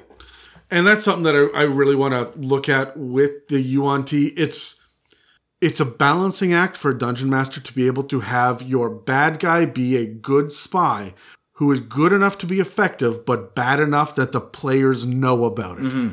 That's a hard line to walk, and it takes quite a bit of meticulous planning ahead of time Or luck. or luck. But I am when I'm in the Yuan-ti uh, city, when I'm in their civilization, when I'm in one of the cultist, um, one of the cultist areas as well, like the little um, cult headquarters that, Yeah, sure. that's in Yeah. another city and whatnot. You're not going to run into these guys everywhere. The anathema, the mind whisperer, the pit master. These guys are out doing their own thing. You'll and they should just blend in with other Malisons mm-hmm. until Yeah. right. And that's something that I really want to stress. Treat these guys as Malisons until they need to pull off their one big badass move, which reveals that there's something more going on here. I really like that. Yeah. I, I'm with you on that one. I would also have these are going to be the ones that are doing the the rituals at the top of the pyramids. The way I would run them is um, I mentioned last episode and a little bit here that I really like this idea of um, playing into like a Game of Thrones level political nonsense and having each of these guys being the helm of their own little sections in the city states and vying against each other. Yeah, you've really got the idea that there are three main gods and Th- thus three main religions and they need to get along with each other or rather three main cults. They need to get along with each other but at the same time there is some under the surface backstabbing scheming plotting happening between them. Remember, if our god gets appeased, then we get more power. if their god gets appeased, we, we may get less power Yeah, so- right so there's going to be a little bit of this political intrigue in and i would not say that all of the ones who worship Dendar are the snake-headed ones, and all of the ones who worship No, Sseth are like. I'm not doing that. What I, I mean, shit, you can. It is kind of built into it, but you don't have to. But when it comes to the representative of that faith, they have to be that type. Just full stop. Yeah, and the, they'll be the Mind Whisperer. When you see the um, carvings on the temple wall of Dendar, Dendar has got to be, she has got to look like the Mind Whisperer. Yes, yeah. Sorry, not the Mind Whisperer, the Nightmare Speaker, right? Um, and like the biggest, best version of them. The other thing I want to say, the other implication here is like this anathema is the be all end all of Yuan Ti society, right? and and literally end all because these guys do subjugate other yuan Ti. Well, one of these crops up in a city. That city no longer gets to worship anything else. The anathema. I think it is a hidden subtext here in the in the um in what we've read that the anathema is the amalgamation of eh, all of the favor of all three of these gods and whatever other uh, objects of worship in the society have flooded into this one incredibly powerful abomination to create the anathema. And i will play into that hard. Each of these three is going to come up with their own things that they're building for a ritual to create a thing that gives them a boost over the other um, cult, the other snake cult, right? What they don't know is they're each gathering an equal third of the ritual. And at the end, when they all get it, an anathema is created. And now they have to deal with it.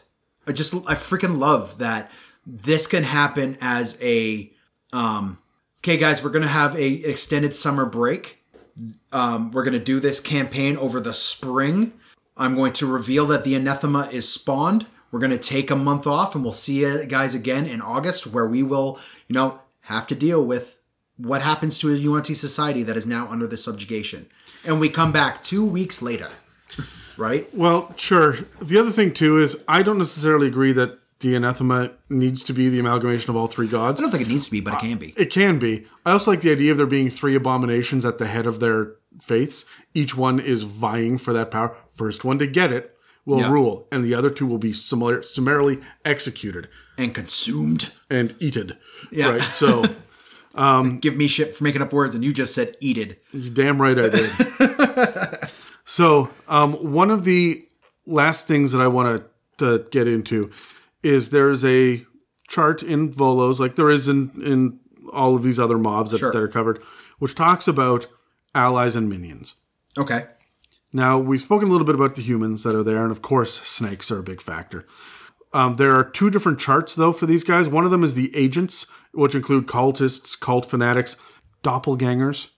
Oh. You see doppelgangers on a lot of these lists, and I disagree hard with that. I don't like doppelgangers hanging out with Yuan-ti. Makes no sense to me why doppelgangers would bother to do that. Yuan-ti would like to have them, It's just because they went spy things. Okay, what are we going to have? as kind a- of yeah and i don't like it but then you get npc stat blocks like guards nobles priests scouts and spies. But i'm not there is no Yuan-ti um, breakdown in the dmg about how to apply the Yuan-ti template to these like there is for That's weird, for yeah. it's odd that that's missing. There's no way to do that. So i've got to kind of homebrew this myself or just straight up use what I would do is I will use the scout template or the noble template until they are revealed to be a pureblood. And then they get the pureblood stat block. Yeah, okay. Um, but then you also get Yuan-ti protectors. Okay. Now, protectors are just going to be things that will guard other things within their society because it's not like they're marching armies necessarily. You do get things like bandit captains and bandits because you do that all of the time in every one of these. And again, I'm going to make them purebloods. Was it says specifically to use those stat blocks Yeah. for bandit captains and bandits, but I'm going to still make them pureblood. They will carry scimitars. They will have forked tongues and that shit. Either that or they themselves are like a snake themed bandit troop. Sure. Yeah. Same thing with the cult fanatics and cultists, right? Um, you get constrictor snakes, of course, giant snakes, right? Um, Sure. But, and your poisonous snakes, sure, all that regular shit. Um, priests and and swarms of snakes and It, if it veterans. says and- the word snake, it's in. yeah. Um, no nagas. Yeah, okay. However, basilisks are on the table. I'm I'm on board with that. Yep. Uh, flying snakes, I said already. Hydras are on the table. Oh yes, 100. percent Medusas. uh, f- uh, on the nose, but sure. I would I would absolutely not do that. I would take the Medusa stat block and I would just make it a freaking snake headed creature. Sure. I'm going to reskin it. It'll be a Medusa stat block, but I will reskin it. I just don't like it. That, that mashes shit together too much. I want to say the reason why the basilisk makes so much sense in this list, the D&D 5e E basilisk doesn't. Basilisk lore outside of D&D really does, which is why I'm okay with it cuz the basilisk straight up was a snake creature, yes. No, I know right? that. In in this it's kind of just like a multi-legged um Lizard. lizard Yeah. right? Uh, it, uh, like a multi-legged crocodile of sorts, and I'm not on board with that. Uh, I miss. I, I would have it be more of a snake. It would if there's a basilisk guardian involved with the Yuan-Ti, it is definitely far more snake-like. sure. And look at your Greek mythology to see what that was like, Or the Chamber of Secrets. or the Chamber of Secrets. Yeah, Um, also, you get skeletons, zombies, and mummies, but specifically, it says the mummies are the undead remains of Yuan-Ti Malisons and purebloods, but each has a statistic of a normal mummy. a mummy with snake arms. Sure, you'll notice abominations not included in that. I assume abominations are consumed. Oh, okay. So then we get to some of the weird ones. Stone golems. Uh, that tracks with their society and and and the feel. I, I I'm okay with stone golems. Are you? Yes. Just because they're they got lots of statues and stuff around, Yeah. so they would Yeah. Yeah. Okay, you do get things like 4d10 um, tribal warriors. You get veterans and priests on the list as well. You are supposed to use these NPC stat blocks, but I would really, really, really look at grabbing two or three of the pureblood traits and applying them to the stat block, and just assuming that they've got a little extra oomph to them. Yeah. The, these these are basically low level, still in training purebloods. Yeah, and of course you have guards, gladiators, and that kind of shit as well. Um, I fuck, I just don't like Medusas as part of. I don't even really like Hydras as part of it as a general rule. Oh, I I would say Hydra. There is a Hydra, and I The only reason that I would include it at all is because I would have it be the anathema. well like- well, and that's the thing, right? Like you know how earlier you said uh, that you would have these three anathema who are vying for power, and then they are consumed. Maybe they're not consumed. Maybe they just become Hydra. No, no, no. I I said three abominations have become a. Oh, well, Oh, oh, and it transforms the others into It- yeah. bestial. It makes them more bestial, makes them lose their intelligence like the Broodguard, uh, Broodguard does. Okay, Just on a uh, much larger scale. I'm cool with that. However, I'm going to dumb them down as Hydra and not have to be able to regenerate their heads. DMs out there. Uh, one, I would disagree with you for this very specific reason. If your party interrupts the ritual, which I mean that big climactic moment, your part, and you interrupt the ritual for this one abomination to become an anathema, and it's like, and they succeed in interrupting it, make that abomination a big fuck off Hydra. Yeah, look, that's that's really fun. Like, I just do not Just want. be happy you're not playing an uh, fighting against an anathema, guys. You get this thing, it's going to be a little easier. I just I wouldn't give them the regenerating head. There's nothing in any Yuan-ti lore that says anything about regenerating anything. So I'm not to do it. You need rituals to be able to do that level of healing and shit for for anything of changing your body horror stuff. Now you become a Malison, now you become a Brood Guard, but it takes a huge ritual. There's lots of murders and sacrifices. They could heal up a Hydra if the Hydra gets away. I'd say if a Hydra is ancient enough as well, they could have given it that ability. Like I, I, I see, Sure, I see Hydra kind of as like WMDs that the Yuan-ti have, and they're like, well, okay, shit, we need to. Well, I like the idea of the one abomination becoming the anathema, and then turning the other two abominations into these Hydra, and then having them as fucking guard dogs, Yeah, right. right? But if I'm going to do that, you're fighting two Hydra at once. I'm not giving them the head like for a CR12 anathema. At the by the time you're, you're running into these guys, you're mid tier three, two Hydra plus other Yuan-ti. I'm going to dumb them down a little bit just to make it a more palatable Yeah, I mean, th- and that that tracks. But if you're a high level party fighting against that one guy, it, it's going to be like the what what, uh, the the mind whisperer. the mind whisperer. He's a CR four. right? Like eh, he's he's got that little bit of weakerness, uh, weaker part to him. With Theros, we have some very nice Hydras that have come into play into D and D. I'm gonna use them here, man. Like if if I want to pull something from Theros and put it in a Yuan-ti campaign, I'm pulling Hydras. Yeah. Another thing you could go into and looking from Theros is the Typhon. They've also got a couple of cool other kind of hydras in there as well. Well, I mean, it's the Greek theme thing, so there's a lot of snake stuff happening. But like, oh, you want to play snake campaigns and you want to put together a full Yuan-ti campaign, you have to, you are obligated to pick up Theros because it's going to add some very interesting. Ravnica lore. has some additional um, Medusas as well. Oh yeah, yep, yep. So anyway, um, let's uh, let's wrap this up. Dan, do you have a campaign, one campaign idea that you want to, uh, or plot hook that you want to dig into on this? Sure. I got a two. I got an eight. We've said it. We've said it a thousand times already. Well, I'm getting into the intrigue, the the murder myth. I want the political scheming to go Yeah, on, cool. uh, but it's going to start with a murder. And there's going to be Yuan-ti that have infiltrated, and there is a cult established in the city, but everybody loves them. Mm-hmm. And it is going to lead you through this murder mystery into the cult, and then you find out the government has been infiltrated, and now you have to chase someone deep into the jungle, and that's when you end up in Yuan-ti society. And this whole thing has been um, meant to weaken the local city or whatever, the nearby city that you're from, the settlement, because an anathema is being raised. Like that's I've hit I've hit all the notes, campaign, right? Yeah. yeah. For me, um, for a full campaign, I like the. I understand the intrigue. I understand playing that part of the campaign. That doesn't really hold a lot of interest to me. This weird body horror, this otherworldliness, this um, society that patiently waits but has been crushed and cowed and forced into isolation, that intrigues me a lot more. So I'm looking at a Island of Chult level jungle campaign where you are slowly discovering the location of the hidden temple of the Yuan-Ti and when you get there you're going full on Indiana Jones with um traps and gigantic rolling boulders and rooms that collapse and poison darts and entire chambers just full of poisonous snakes that your party falls into.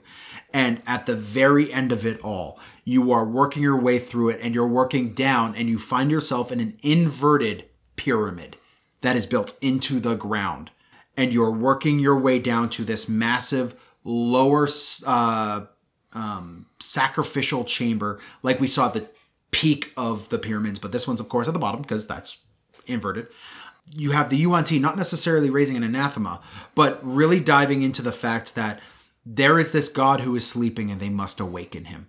And that is what they're trying to do. They're trying to awaken it. And then when he comes into the realm, I'm just going to use the Typhon because that thing is a beast of a fight.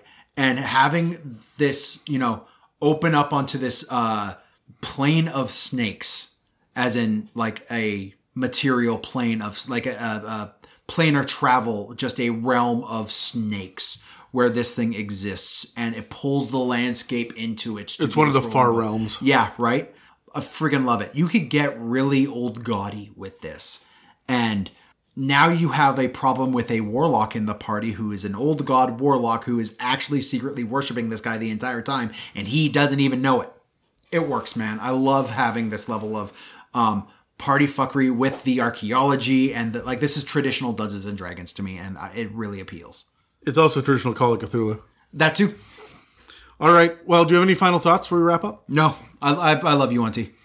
Yeah, uh, this really did flip it for me. I'm, I'm a Yeah. big fan. So um, we just want to say fangs for listening. Oh, fuck off. anyway, that's going to be it for the uh, Yuan-ti in 5th edition. But we got lots of other kinds of mobs to cover. Don't forget to come back next week when we cover the mob that is not a mob. We start talking about the non-mobular mobs. The they're they're secular and they're and some of them aren't even mobs. They're solo. We're anyway. We're digging into lycanthropes. Sure. Mobular?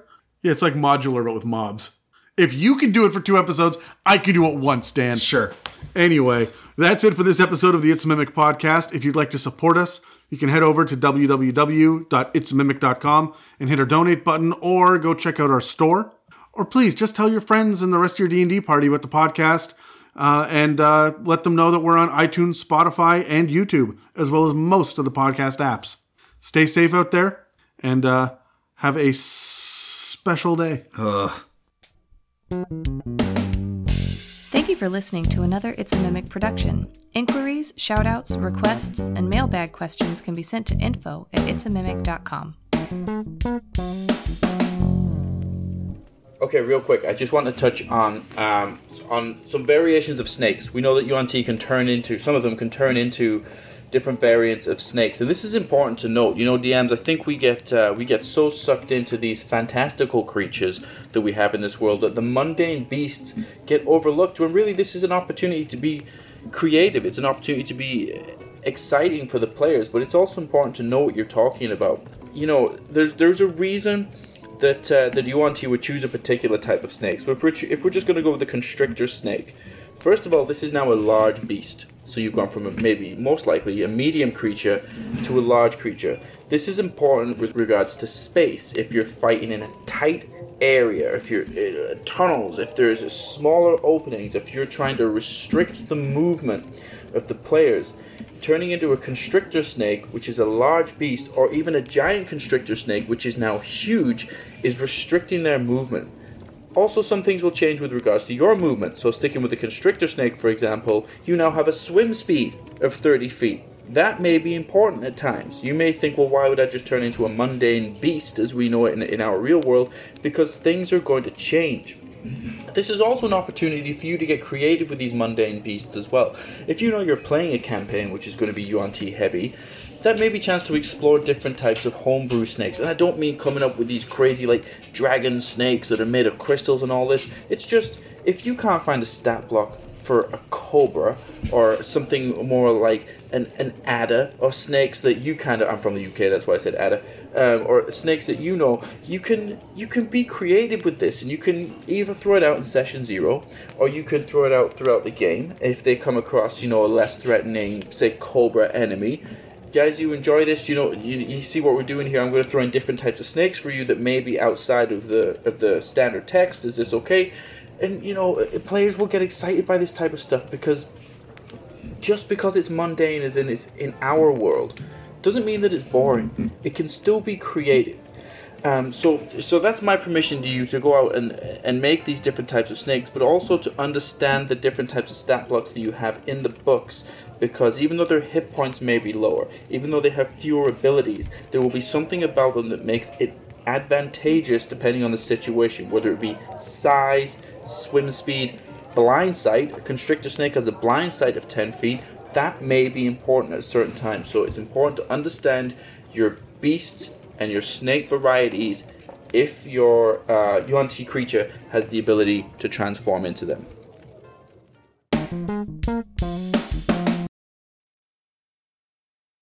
And cultists that serve an anathema tend to be a little more bloodthirsty and saf sel- uh, uh, uh, God damn, I can't nail this.